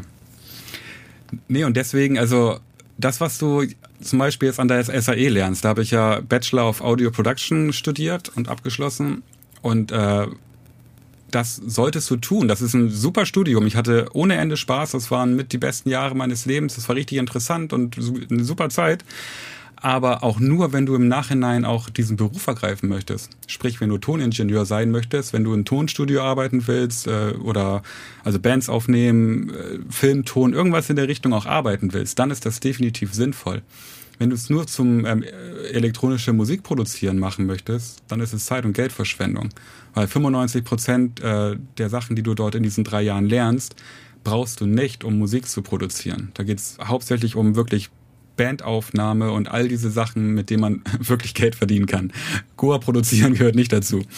Mal ganz äh, stumpf gesagt. Ja. Und äh, deswegen würde ich da immer empfehlen, äh, besorgt euch Tutorials. Es gibt wirklich gute Tutorials draußen. Besorgt euch jemanden, der euch da irgendwie coacht, der euch irgendwie Workshops anbietet. Hallo. Moinse. Äh, oder irgendwas in der Richtung. Nee, ist wirklich so. Ne? Dieses Studium kostet äh, einen fünfstelligen Betrag und du brauchst davon nur fünf bis zehn Prozent. Klar sind viele Sachen irgendwann mal ganz nett, auch beim Produzieren zu wissen. Ne? Ich will nicht sagen, dass das alles unwichtig ist, aber um wirklich Musik zu machen, brauchst du es definitiv nicht. Und die Ausbildung, die ich danach ja noch mal gemacht hatte, zum Akustiker, noch viel weniger. Da hat es ja wirklich dann nur mit Akustik zu tun. Ähm, das machst du sowieso nur, weil du den Job am Ende machen willst. Ich bin ja jetzt seit Anfang diesen Jahres äh, Akustikingenieur, noch quasi als Hauptberuf neben den ganzen anderen Sachen, die ich mache. Ist ja doch recht viel geworden inzwischen. Ähm, und das hat wirklich gar nichts mehr mit, mit Musik zu tun. Ne? Da geht es dann wirklich um Raumakustik, ähm, Räume optimieren, Lärmpegel beschreiben und all solche Geschichten. Das braucht man dann sowieso schon mal gar nicht. Ich glaube, du musst mal zu mir kommen. Ich glaube, ich muss mal zu ganz vielen Leuten kommen. Ja. Weil, also gerade die, die auch irgendwie äh, produzieren, da wird der Raum und die Raumakustik wird unfassbar unterschätzt. Inwiefern, Alle, inwiefern kann ich mir das als Laie vorstellen? Weil ich bin ja auch kompletter Laie in dem Bereich.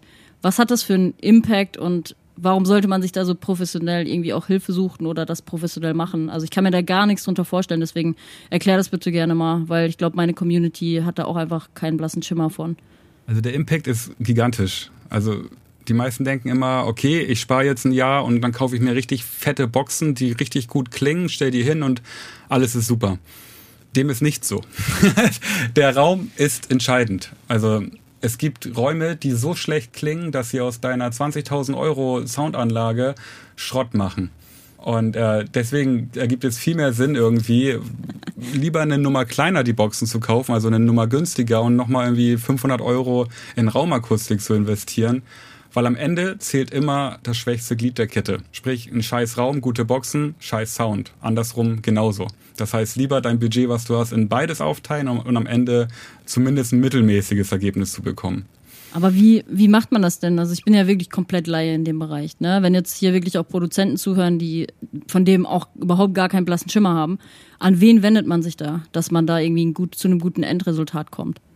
Äh, an mich oder an, naja, also ich arbeite, ich bin da fest angestellt in dem Fall, das ist ja mein, mein Haupt-Vollzeitberuf. Äh, das ist ein Ingenieurbüro für Akustik, das heißt, ähm, ja, wir sind da alle Akustikingenieure, die dann quasi im Zweifel zu dir nach Hause kommen und da ein Mikrofon aufbauen und deine Raumakustik messen, sprich wir ähm, strahlen mit einem Lautsprecher ein sehr lautes Rauschen ab und messen dann, wie lange dieses Rauschen im Raum nachhallt und können darüber dann herausfinden, äh, wie hallig dein Raum ist und äh, über die Geometrie des Raumes und deine Einrichtung, die auch quasi sagen, was du tun musst, damit dein Raum weniger hallig wird oder damit bestimmte Frequenzen, also irgendwie ähm, tiefe oder hohe Frequenzen mehr oder weniger stark im Raum verstärkt werden. Ich habe es versucht, leicht auszudrücken. Wild. Das ist ja echt wild. Ich lerne auch immer was mit dazu. Das ist irgendwie geil. Das hat einfach einen riesen Einfluss, ne? Du, du schickst ja mit deiner Superanlage irgendwie einen, einen Song in deinen Raum rein und der wird vom Raum halt komplett verändert. Das geht wirklich so weit, dass du am Ende vielleicht die Sprache oder die Stimme von einem äh, Vocal-Track gar nicht mehr richtig hören kannst, weil dein Raum den, den so verwischt und so der, der Bass den so überlagert. Und äh, darüber sind sich halt viele einfach nicht im Klaren, dass das einen so großen Einfluss hat und machen halt nichts mit ihrem Raum, aber geben halt tausende Euros für alles andere aus, was aber nichts bringt. Kennst du, kennst du so Leute, die so sagen, boah, ich starte jetzt einen Podcast und setzen sich dann bei den ersten zwei Folgen mitten ins Wohnzimmer rein, der, der Raum unnormal hallig, ich schicke dir das rüber und du sagst so, das geht auf gar keinen Fall klar. Das geht auf gar keinen Fall klar. Und das war und seitdem die Lösung? Bin ich ja jetzt... Ja, ab in den Schrank, würde ich sagen. Ja, auch da ist auf jeden Fall Verbesserungsbedarf noch da, das weiß ich auch zu hundert Prozent. Ja, aber auch aber das hat schon einen riesen Unterschied gemacht, ne? Das ist Wahnsinn. Ey, unglaublich. Ich meine, die Leute, die jetzt zuhören, ihr könnt ja gerne mal jetzt die Podcast-Folgen ab der drei hören und dann die erste und die zweite. Die erste und die zweite, die habe ich einfach aufgenommen und meinte so, ich stelle jetzt dieses Kack-Mikrofon hier hin und nehme jetzt diesen Podcast auf, damit dieser Podcast endlich mal starten kann. Ja, und das Endergebnis war halt eigentlich ein Haufen Scheiße. Aber ich habe auch gesagt, das ist auch am Anfang, ist es erstmal egal, weil es ist für mich wichtig gewesen, zu dem Zeitpunkt erstmal zu starten. Aber ja, auch da, deswegen fühle ich das auf jeden Fall mit der Raumakustik. Und ja. ähm, ja, generell, du bist ja auch halt einfach, du hast ja auch ein enormes Fachwissen, glaube ich, was Studio-Equipment halt angeht. Und hast du das quasi auch am S A E Institut oder generell in deinen Ausbildung quasi gelernt, was für ein Studio-Equipment da irgendwie am optimalsten ist, oder war das irgendwie so eine, ja, hast du ausprobiert und dann gesagt, okay, das ist was und das ist nichts. Also so deine, was, was würdest du so empfehlen als gute Auswahl an Hard- und Software auch? Ja, hau mal raus, gerne deine Tipps an alle Produzenten da draußen. Ein guter Raum. Nee, also Busted! Ähm. Ja, also das, was ich im Studium damals gelernt habe, ist natürlich jetzt auch schon wieder knapp zehn Jahre her und hat natürlich in so einer technischen Umgebung wie der Musikproduktion nicht mehr die Gültigkeit, die sie damals noch hatte. Insofern, ähm, ja, da könnte ich jetzt eh keine großen aktuellen Tipps aus der Zeit geben. Was ich aber sagen kann, ist, dass ich jedem empfehlen würde, nicht irgendwie tausende Euros in Hardware zu investieren, vor allen Dingen, wenn man das Geld auch nicht so locker hat. Klar, es ist immer schön, wenn man sich irgendwie einen dicken Synthesizer hinstellen kann. Kann auch die Kreativität beim Arbeiten fördern, wenn man da wirklich was zum Anfassen hat, mit Knöpfen dran rumdrehen und so weiter. Aber heutzutage gibt es im Softwarebereich im Prinzip alles. Größtenteils sogar besser, leichter zu bedienen, deutlich günstiger und eben mit viel größerer Auswahl. Insofern würde ich sagen, reicht es gerade am Anfang definitiv, wenn man sich darauf beschränkt, dass man sich irgendwie seine Software besorgt. Für viele ist das heutzutage Ableton im elektronischen Musikbereich. Dazu dann ein, zwei, drei Software-Synthesizer, wie zum Beispiel der Serum, der in den letzten Jahren gerne benutzt wird im Psytrance-Bereich. Mm, okay. Und äh, fast alles andere hat man schon bei der Hauptsoftware mit dabei. Na, da braucht man sich gar nicht viel Kopf machen. Erstmal anfangen, erstmal Sachen kennenlernen, bevor man jetzt große Investitionen tätigt und pleite wird, bevor man genau weiß, was man möchte und braucht. Mm, okay, ist ja auch gut zu wissen auf jeden Fall. Ja, du hast eben schon mal angesprochen, dein Label Sun Department Records hast du ja zwanzig dreizehn zusammen mit Psyphonic ins Leben gerufen. Und ja, erzähl doch an der Stelle einfach mal, wie es zu dieser Entscheidung halt kam und wie bei euch ja irgendwie auch die Rollenverteilung aussieht. Und ja, nach welchen Kriterien entscheidet ihr auch, welche Tracks ihr zum Beispiel auf eurem Label veröffentlichen lasst? Ja, das Label hat sich im Prinzip damals aus dieser Veranstaltergruppe, die ich schon mal erwähnt hatte, gegründet. Für die, die schon etwas länger dabei sind, wird auch der Name Freunde der Sonne, ne, etwas größere Partys in und um Hamburg, auch ein Begriff sein. Gibt es schon sehr lange, quasi von Anfang an, seitdem es Goa gibt, würde ich fast sagen, mit dabei. Da bin ich ja dann irgendwann auch eingestiegen, Psyphonic war da auch mit dabei. Und aus dieser Gruppe hat sich dann halt eben auch immer mehr herauskristallisiert, dass wir nicht nur D Js sind, sondern immer mehr Leute auch angefangen haben zu produzieren. Und da war es irgendwie naheliegend, auch irgendwann zu sagen, gut, wir sind sowieso schon eine Gemeinschaft von Leuten mit denselben Interessen, die Musik machen. Äh, warum gründen wir nicht auch ein offizielles Label, um auch die Musik eben dann direkt darüber zu vermarkten? Und da haben dann Psyphonic und ich quasi das Zepter ergriffen und gesagt, jo, wir machen das, wir, wir gehen hier in die Verantwortung, wir gründen ein Gewerbe, kümmern uns um das ganze offizielle, Steueranmeldung, was da eben alles so mitschwingt. Genau, und da sind dann mit der Zeit immer mehr sehr talentierte Künstler hinzugekommen, die auch größtenteils immer noch bei uns im Label sind. Das ist auch echt eine Sache, auf die wir sehr stolz sind, dass wir da eine wirklich familiäre Atmosphäre haben, dass wir wirklich viele Leute haben, die seit Anfang an dabei sind oder schon seit vielen Jahren. Wir sind regelmäßig im Austausch, treffen uns privat, machen Sachen zusammen, veranstalten unsere Label-Nights, einfach schon dafür, dass wir uns alle ein paar Mal im Jahr sehen können, auch wenn wir an anderen Ecken in Deutschland wohnen oder sogar im Ausland. Und das ist eigentlich immer schon so der Hauptgrund gewesen für das Label, dass wir einfach da so eine kleine Family geschaffen haben von Leuten, die Musik machen, sich gegenseitig supporten, mit denen man sich privat auch austauscht. Es ging nie wirklich darum, damit jetzt reich zu werden oder irgendwie bloß keine Prozente an irgendwelche anderen Labelchefs abgeben zu müssen. Klar kam das schon mal so in den Kopf, der Gedanke, aber im Endeffekt geht es darum, irgendwie diese Gemeinschaft zu haben und die ist unfassbar viel wert. Das möchte ich in gar keinem Fall missen. Also die Leute in unserem Label und auch gerade Christian selbst, also Psyphonic, haben einen so großen Wert für mich und meine letzten zehn Jahre, dass ich fast nicht mit Sicherheit sagen könnte, dass ich immer noch dabei wäre, wenn es dieses Label nicht gegeben hätte. Was immer Rückhalt gegeben hat, immer Support gegeben hat, auch immer einen Grund gegeben hat, weiterzumachen. Weil selbst wenn es mal mit der Musik schlecht lief oder irgendwie man gerade keinen Bock hatte, gab es immer noch diese coole Gemeinschaft, die einfach da war und wo man gesehen hat, mhm. okay, selbst wenn Musik gerade nicht geil ist, mache ich es immer noch dafür. Das ist so. Voll crazy, dass du das sagst, weil die letzten Monate habe ich ja auch hier offen auf dem Podcast drüber geredet, weil für mich ja auch einfach übelst der Horror. Und das, da, da hatte ich halt auch, mhm. na, du weißt es ja auch, ich hatte auch in der letzten Zeit, habe ich so ultra krass meine Passion auch in Frage gestellt, und habe den Podcast in Frage gestellt, meine Mentorings und alles, was drumherum ist.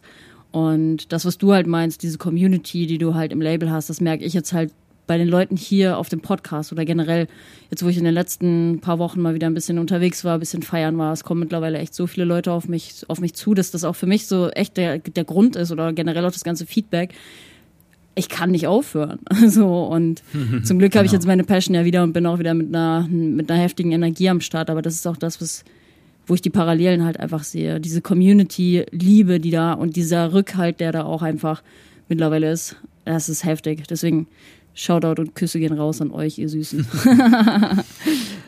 Ja, aber das ist es auch, ne? Also wenn ich mir vorstelle, aus rein betriebswirtschaftlichen Gründen hätte man das Label schon vor vielen Jahren dicht machen müssen, weil man einfach kein Geld mit Goa verdient, außer man gehört zu den Top fünf Labels, die das wirklich hauptberuflich machen und pushen ohne Ende. So klar, dann verdienst du irgendwo auch Geld. Aber wenn man das, äh, so wie wir, Christian und ich haben ja beide einen Fulltime-Job plus unsere eigenen Musik Projekte plus Mastering und so weiter. Also wir haben ja wirklich genug zu tun mit anderen Sachen. Ähm, da verfolgt man gar nicht die Absicht, irgendwie das größte Label der Welt zu werden. Ist ja klar. Mhm. Aber dafür gibt es eben diese anderen Benefits, die man da dann irgendwie rauszieht, so die eben noch viel mehr wert sind als der wirtschaftliche Erfolg meiner Meinung nach. Ja, voll. Und wie sieht bei euch so die Rollenverteilung aus? Ja, ziemlich gut, weil wir uns äh, ähnlich wie bei uns jetzt hier äh, echt richtig gut ergänzen. Also Christian macht genau die Sachen gerne, die ich nicht gerne mache. Und äh, wir haben Sehr auch, gut. Wir haben, ist einfach so, wir haben auch einfach die Stärken genau in den Schwächen des anderen. Ja, perfekt. So ist er zum Beispiel ähm, absoluter Chef, was alles mit Büro irgendwie zu tun hat, also im betriebswirtschaftlichen Sinne, Steuer, komplette Buchhaltung, eben alles, was irgendwie auch Verträge angeht und so weiter, viel, was Kommunikation nach außen angeht, Grafiken und, und Videos und all solche Geschichten macht er auch viel und hat einfach, ich sag mal, so ein insgesamt alles recht gut im Griff und da bin ich auch wirklich tierisch dankbar für, dass wir uns da so gut ergänzen, dass er da wirklich viele Aufgaben auch einfach sehr gerne macht. Also gerade wenn es um Bürotätigkeiten geht, verwaltungstechnische Aufgaben, die macht er einfach auch gerne. Da hat er Spaß dran. Und da bin ich einfach total froh drüber, dass wir uns da nicht irgendwie vorher drüber streiten mussten, wer jetzt was macht, sondern dass wir wirklich jeder direkt unsere Aufgabe im Label gesehen haben, die wir mit Freude machen und die auch genau das ist, was der andere dann halt eher nicht gemacht hätte. Insofern äh, optimal. Ja, und ich bin dann halt eher der, der sich um die Künstler kümmert, sprich um die Releases, der sich Demos anhört, entscheidet, welche Releases, ähm, welche Demos released werden, arbeite mit den Künstlern an den Releases, bis sie dann release-tauglich geworden sind. Mhm. Und äh, kümmere mich eben da eher um diesen musikalischen, künstlerischen Ansatz im Label. Und das macht mir auf jeden Fall auch richtig toll Spaß. Sehr cool. Und final dann, nach welchen Kriterien entscheidet ihr, welche Tracks ihr auf eurem Label veröffentlicht? Ja, machen wir mal Real Talk, ne? Jetzt wird's spannend hier, alle, alle Newcomer hier die Ohren auf. Ja, ich glaube, die meisten Labelchefs würden jetzt sowas sagen wie, ja, ich höre mir die Tracks alle an und suche da nach der kreativen Idee, nach dem Potenzial. Grundsätzlich sieht das erstmal anders aus in der Realität. Also man sortiert natürlich schon irgendwie ein bisschen vor. Ne? Klar bekommen wir jetzt nicht ganz so viele Bewerbungen wie jetzt irgendwie ein Riesenlabel wie Iboga Records oder so. Aber natürlich sind das bei uns auch dann so viele, dass man eine kleine Vorauswahl trifft.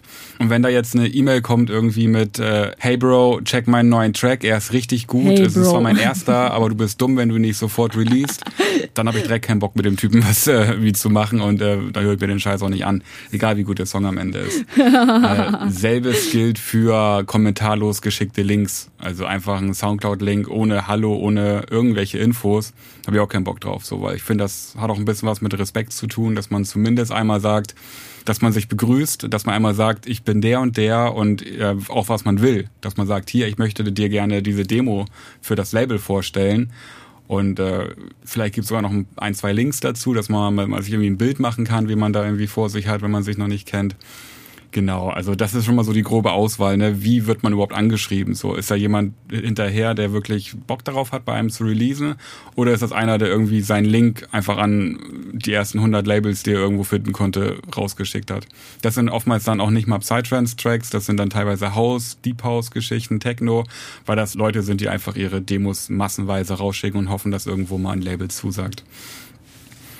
Genau, wenn dieser erste Test quasi bestanden ist, dann höre ich mir natürlich das an, was mir da geschickt wird, aber auch dann erstmal in Durchskip-Form, ne? Sprich, ich höre mir dann drei, vier verschiedene Parts im Track an für, sagen wir mal, zwanzig Sekunden und daran kann ich ja schon auf jeden Fall eine Vorauswahl treffen, ob das überhaupt Sinn ergibt, da an dem Punkt anzuknüpfen.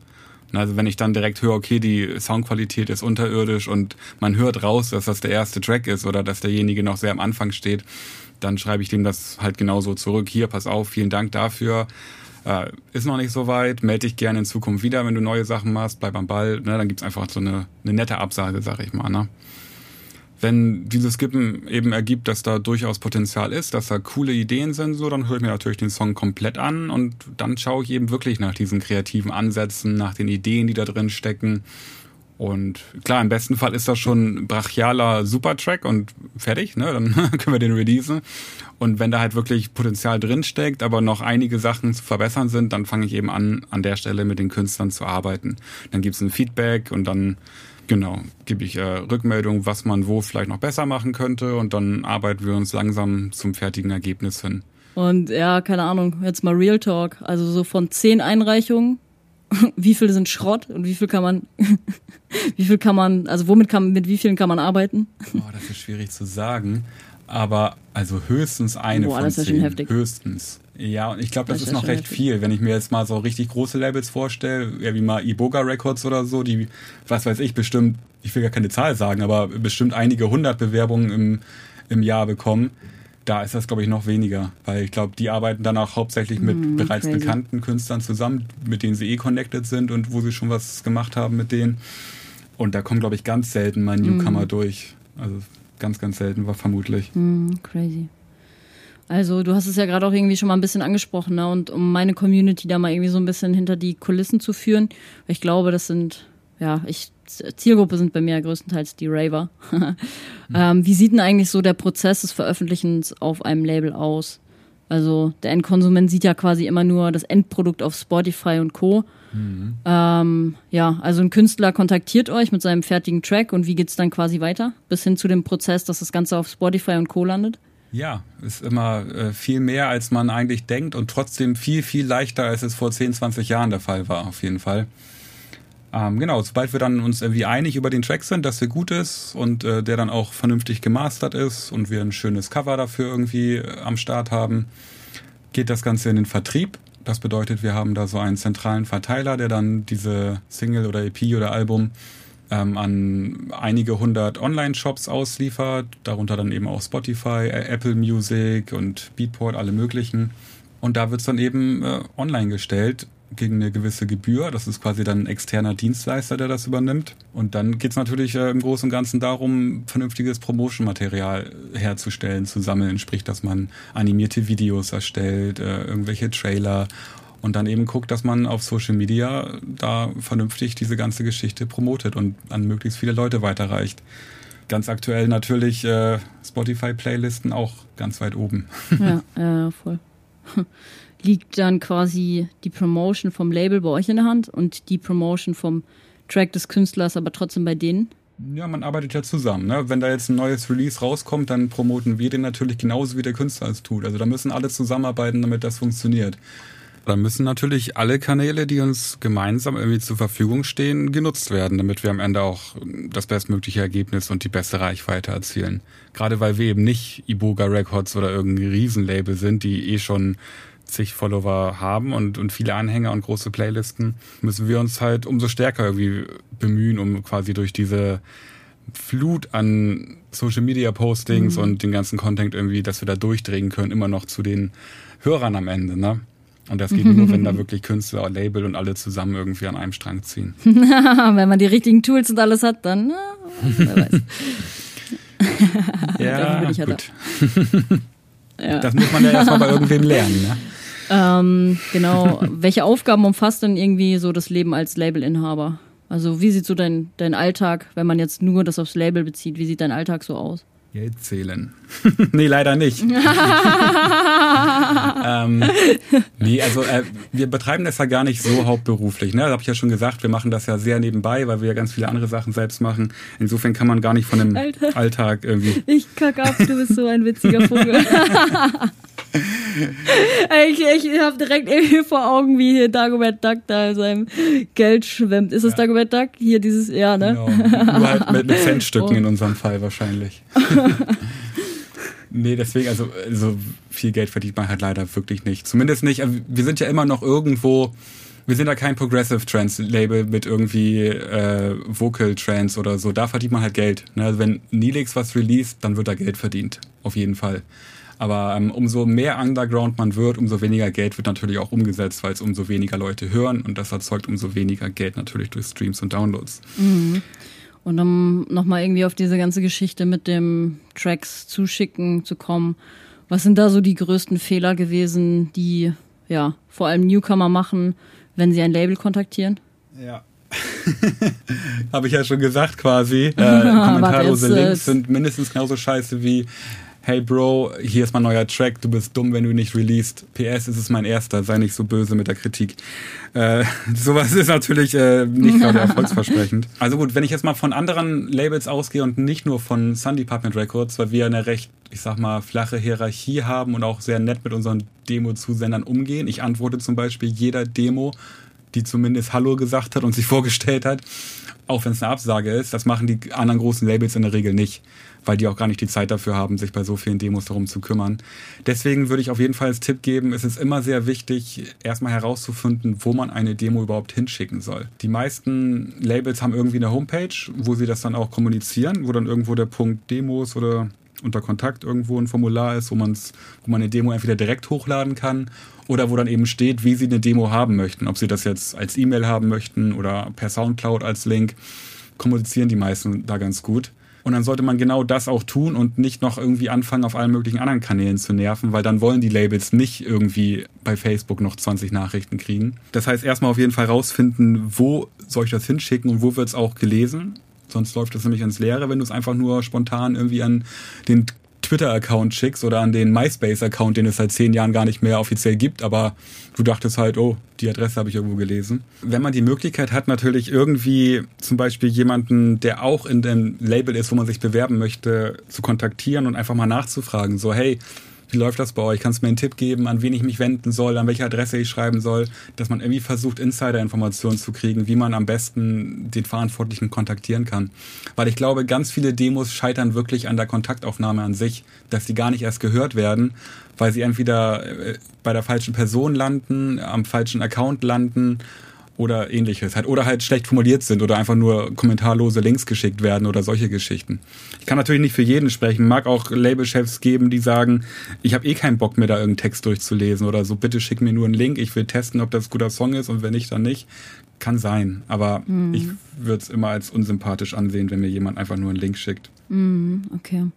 Und wenn dich jetzt zum Beispiel ein neuer Künstler kontaktiert, den du halt selber noch nicht auf dem Schirm hast, wie machst du dir dann ein erstes Bild von ihm? Also checkst du dann, also klar, du checkst den Track ab, aber zählen dann auch solche Sachen da mit hinein, Social Media, seine Musikkünste oder ja, worauf kommt es an der Stelle an? Ja, auch da glaube ich, ist das bei mir wieder recht unterschiedlich zu anderen größeren Labels. Ich höre auf jeden Fall erstmal die Musik, also mich interessiert erstmal Social Media nicht, bei mir auf jeden Fall die Musik da am allerwichtigsten ist. Dann ist mir sehr wichtig, wie derjenige so drauf ist. So komme ich mit dem klar, habe ich Lust mit dem überhaupt zu arbeiten? Weil wie gesagt, wir machen dasselbe nicht aus Profit, sondern weil wir Spaß dran haben. Und ich habe keinen Spaß daran, mit dem Arschloch zusammenzuarbeiten. Na, da kommt der Krebs raus. ich sag's dir, ich sag's dir. Ja, deswegen viben wir auch. Brauche ich mir nicht geben, die so, ne? Irgendwelche nervigen Leute, die da, nee, brauche ich nicht. Ja. Ähm. Boah, ich habe ich auch keinen Bock drauf. Bitch, don't ja, kill genau. my vibe. Deswegen, also dafür machen wir das auf jeden Fall nicht. Und das läuft auf jeden Fall bei anderen größeren Labels mit Sicherheit anders. Ne? Da wird dann wahrscheinlich wirklich erstmal Social Media auch gecheckt. So, okay, hat der eine Reichweite? Kann der bei der Promotion wirklich aktiv helfen? Oder kriegen wir nur die Musik von ihm? Wie tritt er so auf? Ist er erfahren genug? Und so weiter. Ne? Da werden mit Sicherheit auch viel Follower gecheckt und Aktivität auf Instagram, weil das ja eben dann auch für die Verkaufszahlen eine Rolle spielt, wie viel derjenige selber zur Promotion dazu steuern kann. Ne?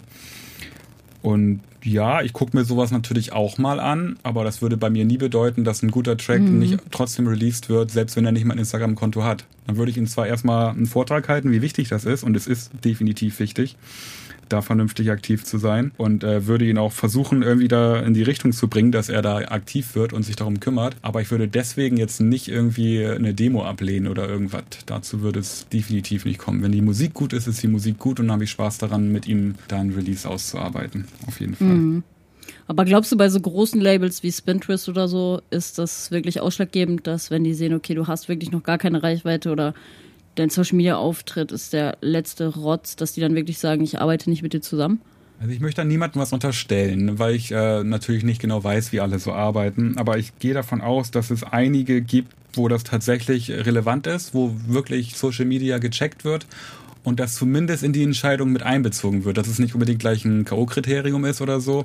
Aber wenn jetzt die Musik auf der Kippe ist mhm. und man irgendwie dann aber jemanden hat, oh, der hat fünfzigtausend Instagram-Follower, dass man dann schon mal geneigt ist zu sagen, ja gut, der kann sich wenigstens echt gut verkaufen, äh, dann nehmen wir ihn jetzt, obwohl wir ihn eigentlich gerade eben so nicht genommen hätten. Das kann ich mir schon wirklich gut vorstellen, dass da dann auch geguckt wird. Wobei es vielleicht auch mhm. irgendwann bei den ganz großen Labels, die eine sehr gute Social-Media-Infrastruktur haben, nicht mehr so relevant ist, wie präsent der Künstler ist, weil die einfach dann selbst wahrscheinlich schon so große Playlists und sowas haben, dass es nicht mehr ganz so ins Gewicht fällt. Aber ich glaube, das ist sehr unterschiedlich. Es kommt ja auch mal darauf an, wie viele Demos ein Label bekommt.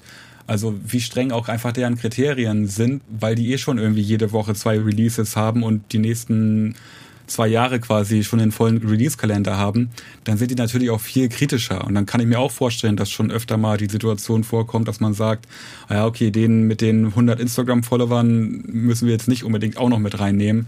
Da profitieren wir deutlich mehr, wenn wir jemanden haben, der schon genau weiß, wie man sich auf Social Media präsentiert und vermarktet. Mhm. Und wie hat sich das Ganze so irgendwie entwickelt im Vergleich zu damals, als du jetzt so vor pff, ungefähr zehn Jahren angefangen hast, in der Szene aktiv zu werden? Mhm.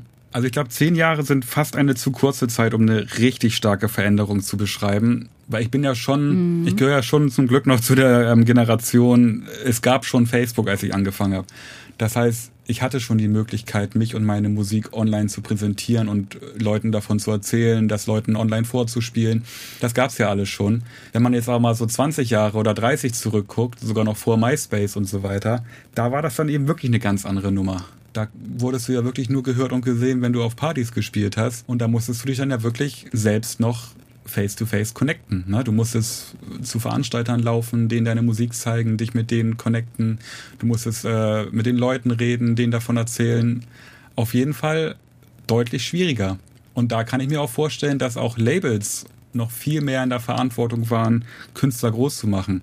Und dass Labels auch noch viel mehr Bedeutung hatten, weil du einfach ein Label brauchtest, um irgendwie bekannt zu werden, weil du dann eben mhm. von der Reichweite des Labels profitiert hast.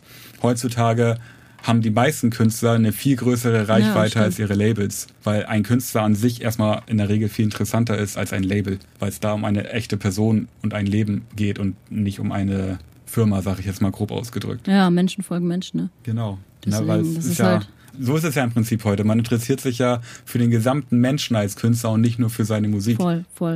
Und deswegen habe hab ich dieses, dieses Themen, diesen, diesen Themenbereich halt auch Personal Branding bei mir im Mentoring halt mit integriert, weil sich halt irgendwann dazu hinzuentwickeln, eine Personenmarke zu werden, die für etwas steht oder generell, ne, womit dich die Leute quasi connecten. Das ist so, so, so wichtig in diesem ganzen Prozess auch, mhm. äh, sich als Künstler zu etablieren. Das ist so immens wichtig. Also egal, ob es ein Künstler ist, ob es ein Label ist oder ob es jetzt zum Beispiel meine Arbeit auch ist. So, ich bin ja auch auf dem Weg dahin oder ich gebe mein Bestes, mich als Personenmarke halt zu, zu etablieren, damit ich, ja, damit die Leute mich halt irgendwas, mit irgendwas connecten. Und das ist so, so, so wichtig. Und auch da ist halt extrem wichtig, glaube ich, auch für seine Werte einfach einzugestehen.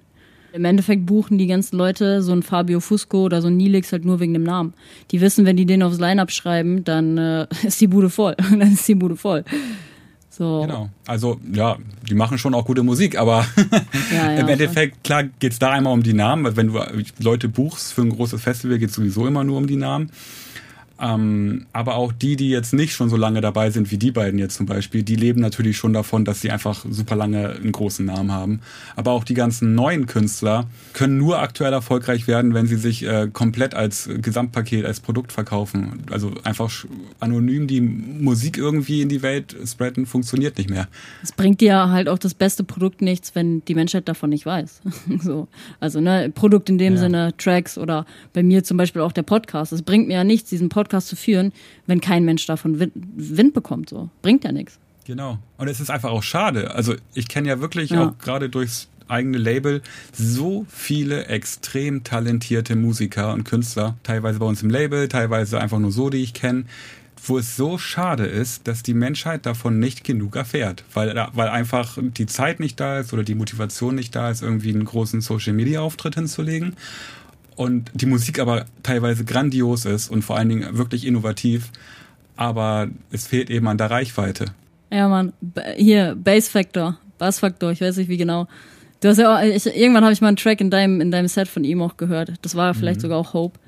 Äh, das sind Leute, also das sind, finde ich, Leute, die so krank geile Mucke machen, aber von denen hörst, hörst und siehst du auf Social Media einfach nichts. Und dementsprechend, ja, kriegt keiner davon irgendwie Wind. Und das ist so schade, du sagst es ja selber auch. Ja. ja, ist wirklich, das ist extrem schade teilweise. Aber so ist es, wie es einfach nur mal läuft. Also man kann sich da jetzt einfach auch einfach nicht gegen wehren. Die Welt ist heutzutage so, wie sie ist. Und entweder man passt sich irgendwie an oder man sagt halt bewusst, ich will das nicht. Aber dann darf man sich auch nicht wundern, dass der Erfolg irgendwie ausbleibt, obwohl die Musik gut ist. So ist ja, es leider. Voll. voll.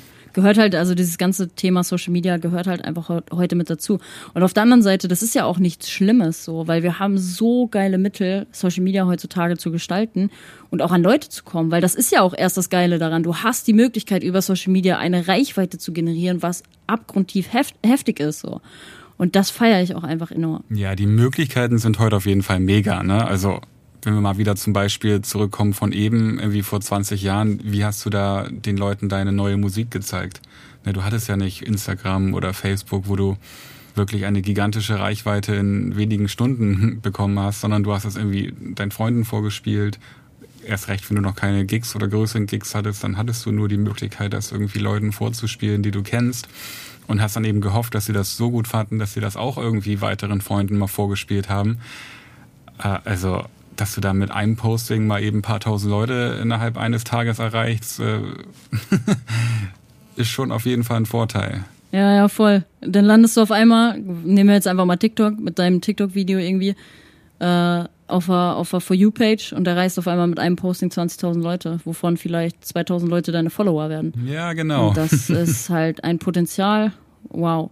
Wenn man dann das Ganze noch spielerisch und smart macht, indem man halt irgendwie Social Media auch kennt oder gewisse Trends auch einfach kennt und einfach mal am Ball bleibt, weil das merke ich halt auch immer wieder, die Leute denken halt von heute auf morgen, passiert da was? Nein, das ist ein Prozess, das ist ein jahrelanger Prozess.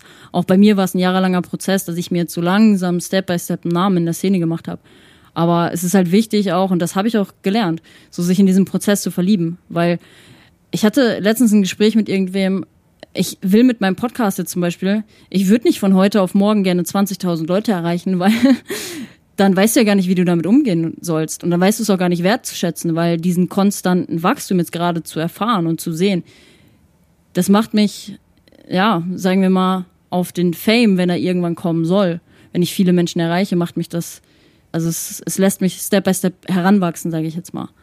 Und das ist halt, finde ich, auch das Schöne an dieser ganzen Prozessgeschichte. So, du lernst und lernst und lernst und die Reichweite steigt und steigt und steigt. Und dann weißt du es auch wertzuschätzen für jeden Einzelnen, der halt dazukommt. Absolut. Erfolg, ohne den Weg dorthin durchgemacht zu haben, hat ja auch einfach recht wenig Wert, ne? Das ist dann vielleicht irgendwie eine Situation, an der man sich kurzzeitig mal erfreuen kann. Aber die wahre, die wahre Erfüllung dahinter, die steckt ja eigentlich eher in den Erfahrungen, die man auf dem Weg dahin gemacht hat, die Hindernisse, die man überwunden hat, das Selbstwertgefühl, was man sich darüber auch aufgebaut hat, ne, all die kleinen Erfolgserlebnisse, die auf dem Weg dahin stattgefunden voll, haben, voll. Worauf man am Ende auch stolz sein kann. Dann, das ist ja das, was den Wert von so einer Entwicklung überhaupt ausmacht.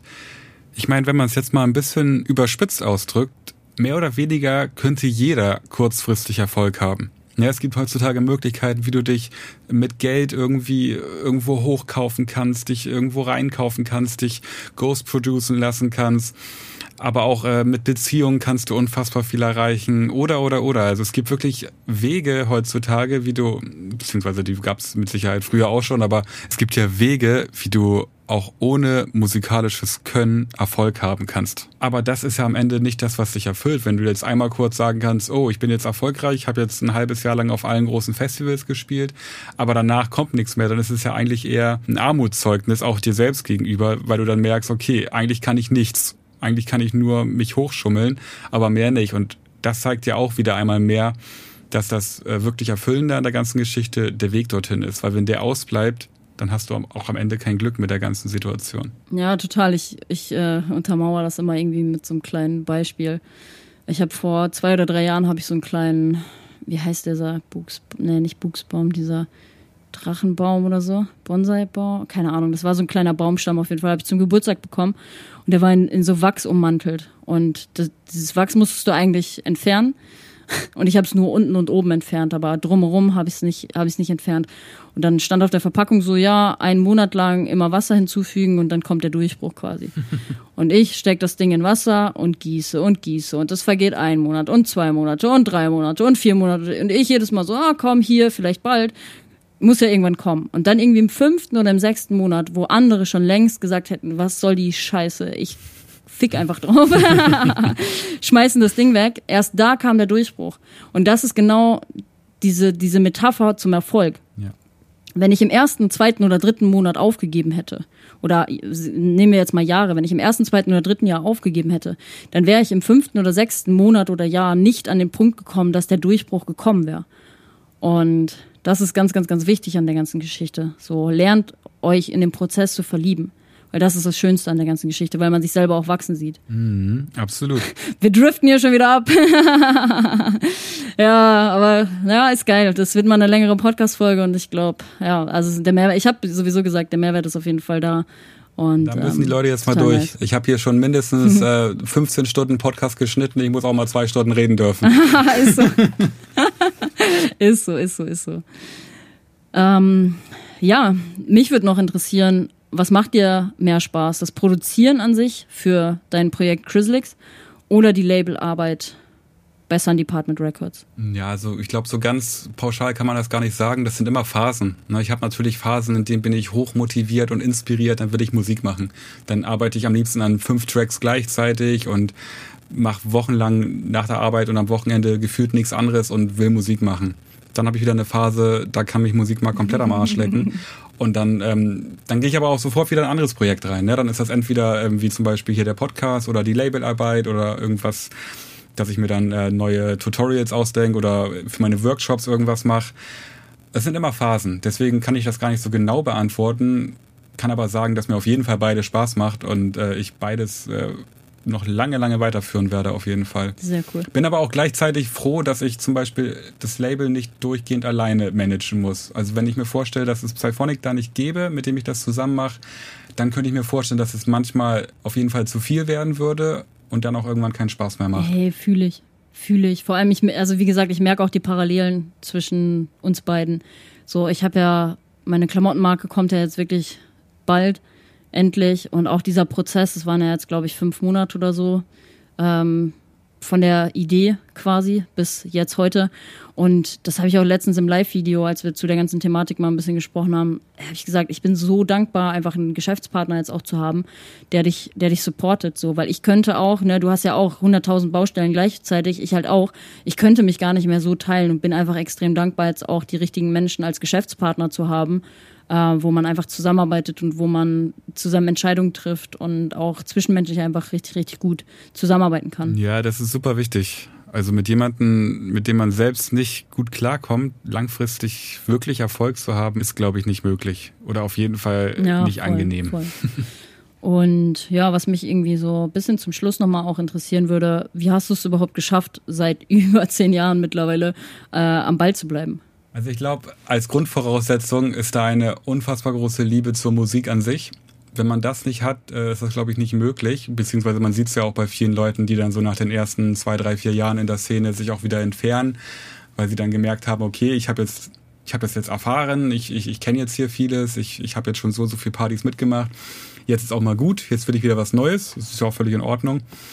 Aber bei mir gab es irgendwann den Punkt, wo ich eine recht lange Zeit... ich weiß nicht, ob das jetzt im zweiten, dritten, vierten Jahr irgendwie feiern gehen war, wo ich dann eine recht lange Zeit immer nüchtern auf Partys gegangen bin. Und zwar also wirklich dann auch von äh, zehn Uhr abends bis zehn Uhr morgens durchgehend nüchtern auf den Partys war und mitgefeiert habe. Teilweise eben auch, weil ich dann auch mit veranstaltet habe, aber auch teilweise einfach wirklich so auf den Partys, um mir einfach auch selbst mal zu beweisen, warum bin ich hier? Was will ich hier? Bin ich hier wegen der Musik oder bin ich hier wegen dem Rausch oder wegen den Leuten? Und es kam dabei raus, ich bin wegen der Musik meistens, natürlich nicht immer, aber meistens wirklich wegen der Musik da. Und ich mag die auch nüchtern und ich mag auch diesen äh, Goa-Party-Kontext nüchtern. Und das war, glaube ich, ein, ja, das war ein ganz entscheidender Moment, irgendwie so diese Erkenntnis für mich gesammelt zu haben, die mir dann auch das Selbstbewusstsein gegeben hat, zu sagen, ja, ich möchte mir hier wirklich was aufbauen, ja, das was man sich geil. nur aufbauen würde, wenn man auch wirklich überzeugt ist, längerfristig noch damit zu tun zu haben.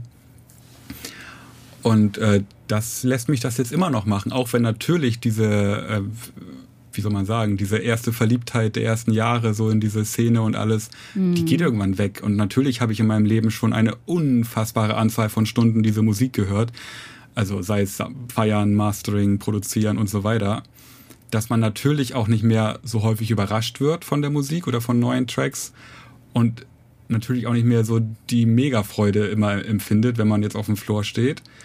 Aber trotzdem mag ich es immer noch. Ich mag es nur nicht mehr so oft. Also ich kann jetzt nicht mehr jedes Wochenende feiern gehen. So, das ist irgendwann natürlich zu krass, so, wenn man das so lange schon macht. Aber ist ja auch schon älter geworden, ne? äh. oh. Ich bin U dreißig. Ja, ich auch. Ich bin mal gespannt, ab wann man da wirklich so die ersten, weiß ich nicht, dass man sich so denkt, boah, ich kann das nicht mehr. Also wenn ich mich auf dem Floor sehe, wie ich da am Rumjumpen bin, mal gucken, wie lange das gut geht, ne? Bin ich echt mal gespannt. Solange du keinen Rücken hast, geht das. So viel kann ich dazu weiß, sagen. Alter, bei dem Job, den ich habe, uff. Hm. Ja. Ja, ja. Er ist als D J auch nicht so leicht. Du hast andauernd D J-Pulte, wo du dich ganz unfassbar ungesund verrenken musst, um auflegen zu können. Das ist auch nicht gesund. Naja, auf jeden Fall, denke ich, ist es auf jeden Fall diese Liebe zur Musik, die ohne Bedingungen geknüpft ist, ne? Weil viele finden ja auch raus, dass eigentlich nur das Feiern und der Rausch oder halt die Leute, die man trifft, dass das der Hauptgrund ist zum Feiern. Ist ja auch erstmal nicht schlimm, ist ja okay, wenn das so funktioniert und wenn man sich sagt, ich gehe halt nur im Rausch und ich gehe halt nur mit den Leuten feiern und das macht mir Spaß, ist ja okay. Aber dann ist das vielleicht nicht unbedingt wegen der Musik und viele gehen ja dann auch auf andere Partys zwischendurch, mal auf eine Techno-Party, mal Drum and Bass, mal dies und das, ist ja völlig in Ordnung. Ich habe halt nur für mich gemerkt, für mich ist diese Musik wirklich das Nonplusultra und da kommt bis heute nichts drüber. Klar höre ich privat andere Sachen, also gar nicht elektronisch, einfach auch als Ausgleich, aber im Bereich der elektronischen Musik konnte zehn Jahre lang niemand diese Musik von Platz eins bei mir verdrängen. Ja, ja. Ja, guck, auch da sehe ich wieder so krasse Parallelen zwischen uns beiden. Ich habe auch in der letzten Podcast-Folge, ich, ich frage mich, ob das so ein bisschen die Wasser-Signs sind. Jetzt kommt, jetzt kommt Opix, wenn er, hier, wenn er hier zuhört, ich wieder mit meinem scheiß Astrologie-Kram. Aber tatsächlich so, ich glaube halt, die Leute, die halt vielleicht auch einen hohen Wasseranteil haben, die fühlen halt auch einfach intensiver. Die fühlen nicht nur im normalen Leben komplett, sondern ich habe auch irgendwie das Gefühl, dass die halt auch Musik viel intensiver fühlen. Und, ähm, ja, who knows? Ich werde es wahrscheinlich nie wissen, aber ja, deswegen das, was du sagst mit Liebe zur Musik und auch das mit dem nüchtern Feiern. Wir werden manchmal angeguckt wie, wie ein Auto, wenn ich sage so, wir sind mit unserer Crew, wir sind alle immer nüchtern und wir sind diejenigen, die dann sonntags, die dann sonntags da die meiste Energie auf dem Floor haben, weißt du? Ja, das ist der Wo Vorteil. Ist eure Energie, wenn ihr euch die ganze Zeit die Nase zuballert, hä? Ja. Macht das dann überhaupt Sinn? Also ich will ja gar nichts per se gegen Rauschzustand sagen, das gehört irgendwie auch dazu und äh, nein, nein, nein, ich auch nicht, auf gar keinen Fall. Kann ja auch, also wenn man jetzt sagt, ich brauche das am Wochenende, um abzuschalten und ne, ist ja völlig in Ordnung. Aber es geht ja jetzt wirklich nur um meinen individuellen Fall, sodass ich daran echt gemerkt habe, wie sehr ich diese Musik mag und dass die eben nicht an die Bedingung Rausch oder Partyumfeld oder irgendwas dran geknüpft ist, sondern einfach so da ist. Ja, fühle ich. Und, und eine andere Sache ist definitiv mein Umfeld. Also mal ganz vorneweg meine Freundin natürlich, die, was weiß ich, zu wie vielen Gigs mit mir schon gefahren ist, wo ich dann vielleicht selbst doch nicht ganz nüchtern bleiben wollte und äh, sie aber einfach dann Auto gefahren ist, bis sonst wohin mit mir. Teilweise auch nur für diesen Gig dann irgendwie, um da zwei, drei Stunden zu sein und wieder wegzufahren. Ich weiß gar nicht, was ich da dann teilweise gemacht hätte, wenn ich, äh, ja, weiß ich nicht. Das ist auf jeden Fall immer sowieso eine ganz große Unterstützung. Aber auch eben das Label, ne, wie ich schon gesagt habe, so die ganzen Leute, so die mit mir die ganze Zeit äh, diesen Weg zusammen bestreiten, auch eben die ganzen Künstler, die mit mir zu einer selben Zeit angefangen haben. Clay Sky ist dafür mal ein super Beispiel, mit dem habe ich auch schon extrem viel zusammen gemacht, weil wir auch zur selben Zeit etwa gestartet sind. Auch jemand wie Mindvoid oder so. Also es gibt schon einige Wegbegleiter, die auch außerhalb des Labels eben für mich sehr wichtig sind, weil ich immer wieder mich mit denen austauschen kann, man mal einfach außerhalb von Partys auch viel sich äh, unterhalten kann und das gibt halt irgendwie auch dann in Zeiten, wo es mal nicht so gut läuft, irgendwie so die Kraft, dass man sagen kann, ja, ich bin aber auch ohne musikalischen Großerfolg oder irgendwie gerade, dass ich einen guten Lauf habe, glücklich Teil dieser Gemeinschaft, dieser Szene zu sein und auch dem Umfeld, in dem ich mich da bewege. Und da spielt natürlich cool. auch das, das Label eine Riesenrolle. Ne? Also Christian Psyphonic selbst natürlich ist seit Anfang an, seitdem ich auflegen kann, ist er einer meiner Wegbegleiter. Äh, mit kaum jemand anders hatte ich wahrscheinlich seitdem so viel Kontakt und keiner, der mich so lange so viel supportet. Aber auch das ganze Label, also jeder Einzelne, dieser ganze Kontakt, der zwischen uns besteht, das gegenseitige Austauschen und Motivieren und das ist natürlich alles auch außerhalb von der Musik einfach unfassbar viel wert. Dann natürlich auch die Leute, mit denen ich halt Musik mache. Also in den letzten Jahren ist das sehr viel der, der Neelix, Tofu heißt er als Künstlername, super inspirierender Mensch, einfach ein großartiger Musiker, mit dem ich wirklich in den letzten Jahren so viele coole Tracks machen konnte, bei denen wir einfach auch mega viel Spaß hatten. Sowas hilft einem natürlich auch dabei, irgendwie motiviert zu bleiben, ne? Wenn man da noch irgendwie Leute hat, mit denen man wirklich äh, zusammen Spaß an der Musik haben kann. Shoutout geht raus an App and Flow. Ja, Abcheck nee, unbedingt. Äh, App and Flow ist mein eigener. Baltica ist unsere gemeinsame Track of ah, the so, ja. Oh, what a shame. What a shame. Genau, also ähm, das hat einfach auch mega viel Wert, wenn man einfach mit Leuten auch zusammen Musik macht. Ne? Das gibt natürlich ein ganz anderes Gemeinschaftsgefühl noch, als wenn man immer nur alleine die ganzen Tracks bastelt. Mm, voll. Ja, und irgendwie wird es die Kombination aus all diesen Sachen sein, weil, äh, wie gesagt, reich wirst du in der Regel nicht. Sonst würde ich ja auch nicht nebenbei noch einen normalen Job machen. Insofern äh, liegt die Motivation definitiv nicht äh, in der wirtschaftlichen Situation. Voll. Also ich kann alles. Das weiß ich nicht. Irgendwie meine Endorphine springen auch, seitdem wir dieses Thema, seitdem wir dieses Thema hochgeholt haben. Auch die Liebe zur Musik. Und da habe ich auch in der letzten Podcast-Folge einfach drüber geredet. So alles drumherum hatte in dieser Podcast-Folge gar keinen Wert, weil es in der letzten Podcast-Folge, nee, dann ist es ja schon die zweitletzte, warte, Folge. Jetzt komme ich schon gar nicht, ich kann es gar nicht mehr erzählen. fünfzehn war das, oder? Ich glaube, fünfzehn ja. war das, glaube ich. Meine ja, ich glaub Favorite schon. Progressive Trance Artist zwanzig einundzwanzig. Da habe ich ja auch gesagt, alles drumherum, was ich in der letzten Zeit äh, in der Szene auch kritis- kritisiert habe, so alles drumherum vom Feiern, die Leute, bla bla bla bla bla. Das hat alles keinen Wert, wenn man nur den Fokus auf die Musik richtet. Und was mir das in den letzten sechs Jahren auch gegeben hat, das ist unfassbar. Das wird mir nie, nie, das wird mir kein Mensch, das wird mir kein Erlebnis, nichts wird mir das geben. Nichts. Ja, absolut. Und ich sehe auch die Parallelen, das ist so crazy. Da sieht man, dass du in einem anderen Klientel auch ein bisschen tätig bist, so, weil du halt viel jetzt mit äh, von Produzenten auch geredet hast. Und ich sehe bei mir, ich habe da drüber nachgedacht, als ich dir zugehört habe, so, bei mir ist es halt wirklich, was hat mir überhaupt so viel gegeben in den letzten Jahren auch? Und das ist wirklich diese Community auch auf dem Dancefloor. Und da verschmilzt halt diese Liebe zur Musik und auch die Liebe zu meinem Umfeld, was du jetzt mhm. gerade auch meintest, so. Und wie gesagt, auch, ne, wer jetzt bis zum Ende hier schon gehört hat, Küsse gehen raus. Ich weiß das wirklich sehr, sehr, sehr wertzuschätzen, dass diese Community auch einfach immer größer wird und ich so einen Zuspruch von euch allen bekomme und das kann ich einfach nicht oft genug sagen. Ja, ey, wir philosophieren hier schon wieder viel zu viel. So, last but not least, dann finden wir hier nämlich auch heute mal ein Ende. Was wünschst du dir für die Szene in den kommenden Jahren? Und ja, also privat und vielleicht auch beruflich in Bezug auf die Einstellung der Künstler, die zum Beispiel bei dir releasen wollen. Ui.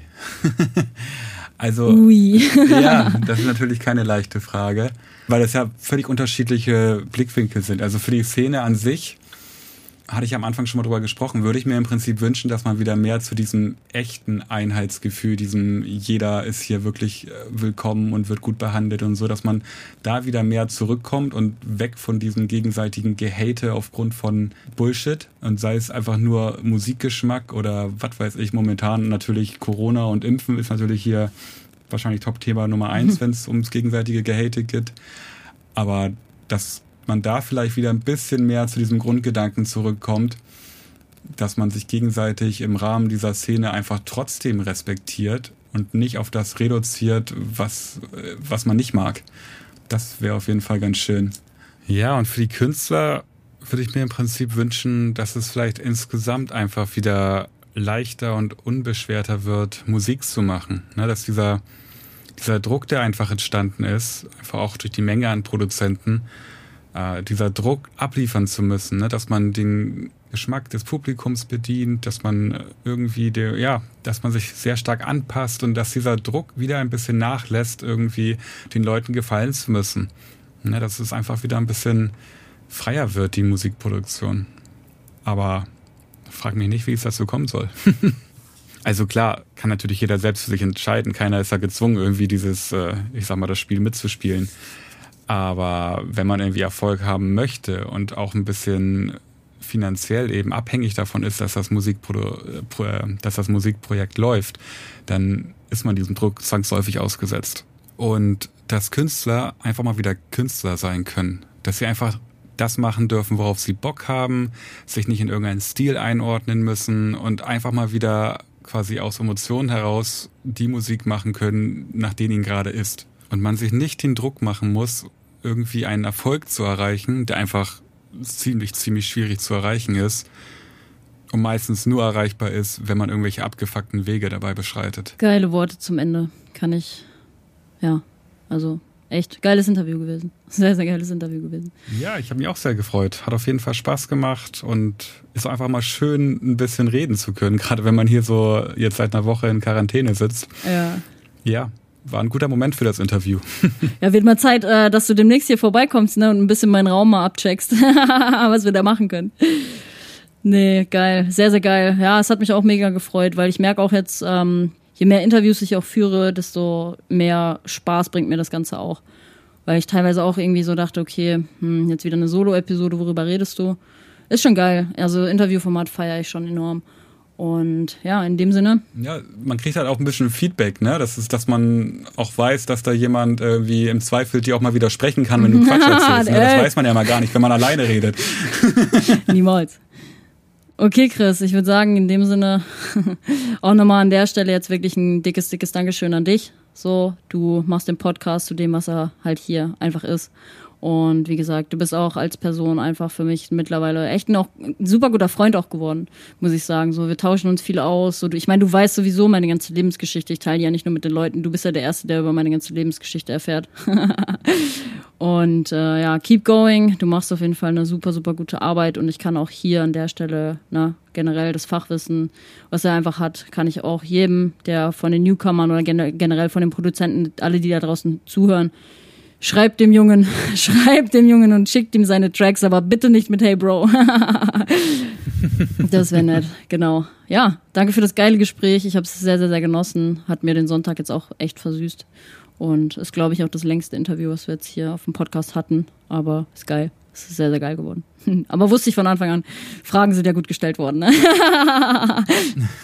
Ja, auf jeden Fall. Also kann ich nur zurückgeben. Vielen Dank für das tolle Interview. Das hat auf jeden Fall Spaß gemacht. Schön mal ein bisschen auch ein paar Gedanken loswerden zu können.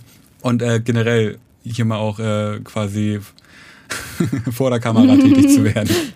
Und einfach mal auch meine Stimme mal in den Podcast mit einzubringen. Ja, klasse. Hat mir auf jeden Fall sehr viel Spaß gemacht. Vielen Dank. Sehr, sehr, sehr gerne. Alright, in dem Sinne, ich sag jetzt schon mal zu dir, wir nehmen heute die Podcast-Folge am neunzehnten Dezember aus, auf. Äh, ja, Merry Christmas, ne? Alle, die die Podcast-Folge hören, da wird es wahrscheinlich schon ein bisschen Zeit drum sein, aber ich hoffe, in dem Sinne, ihr habt dann schöne Weihnachten gehabt. Ja, ich würde sagen, wir sind beim Ende der Podcast-Folge angelangt und ich hoffe, ihr konntet viel mitnehmen und ja, ich würde sagen, von uns beiden, bye bye. Bis zum nächsten Mal. Jo, ciao.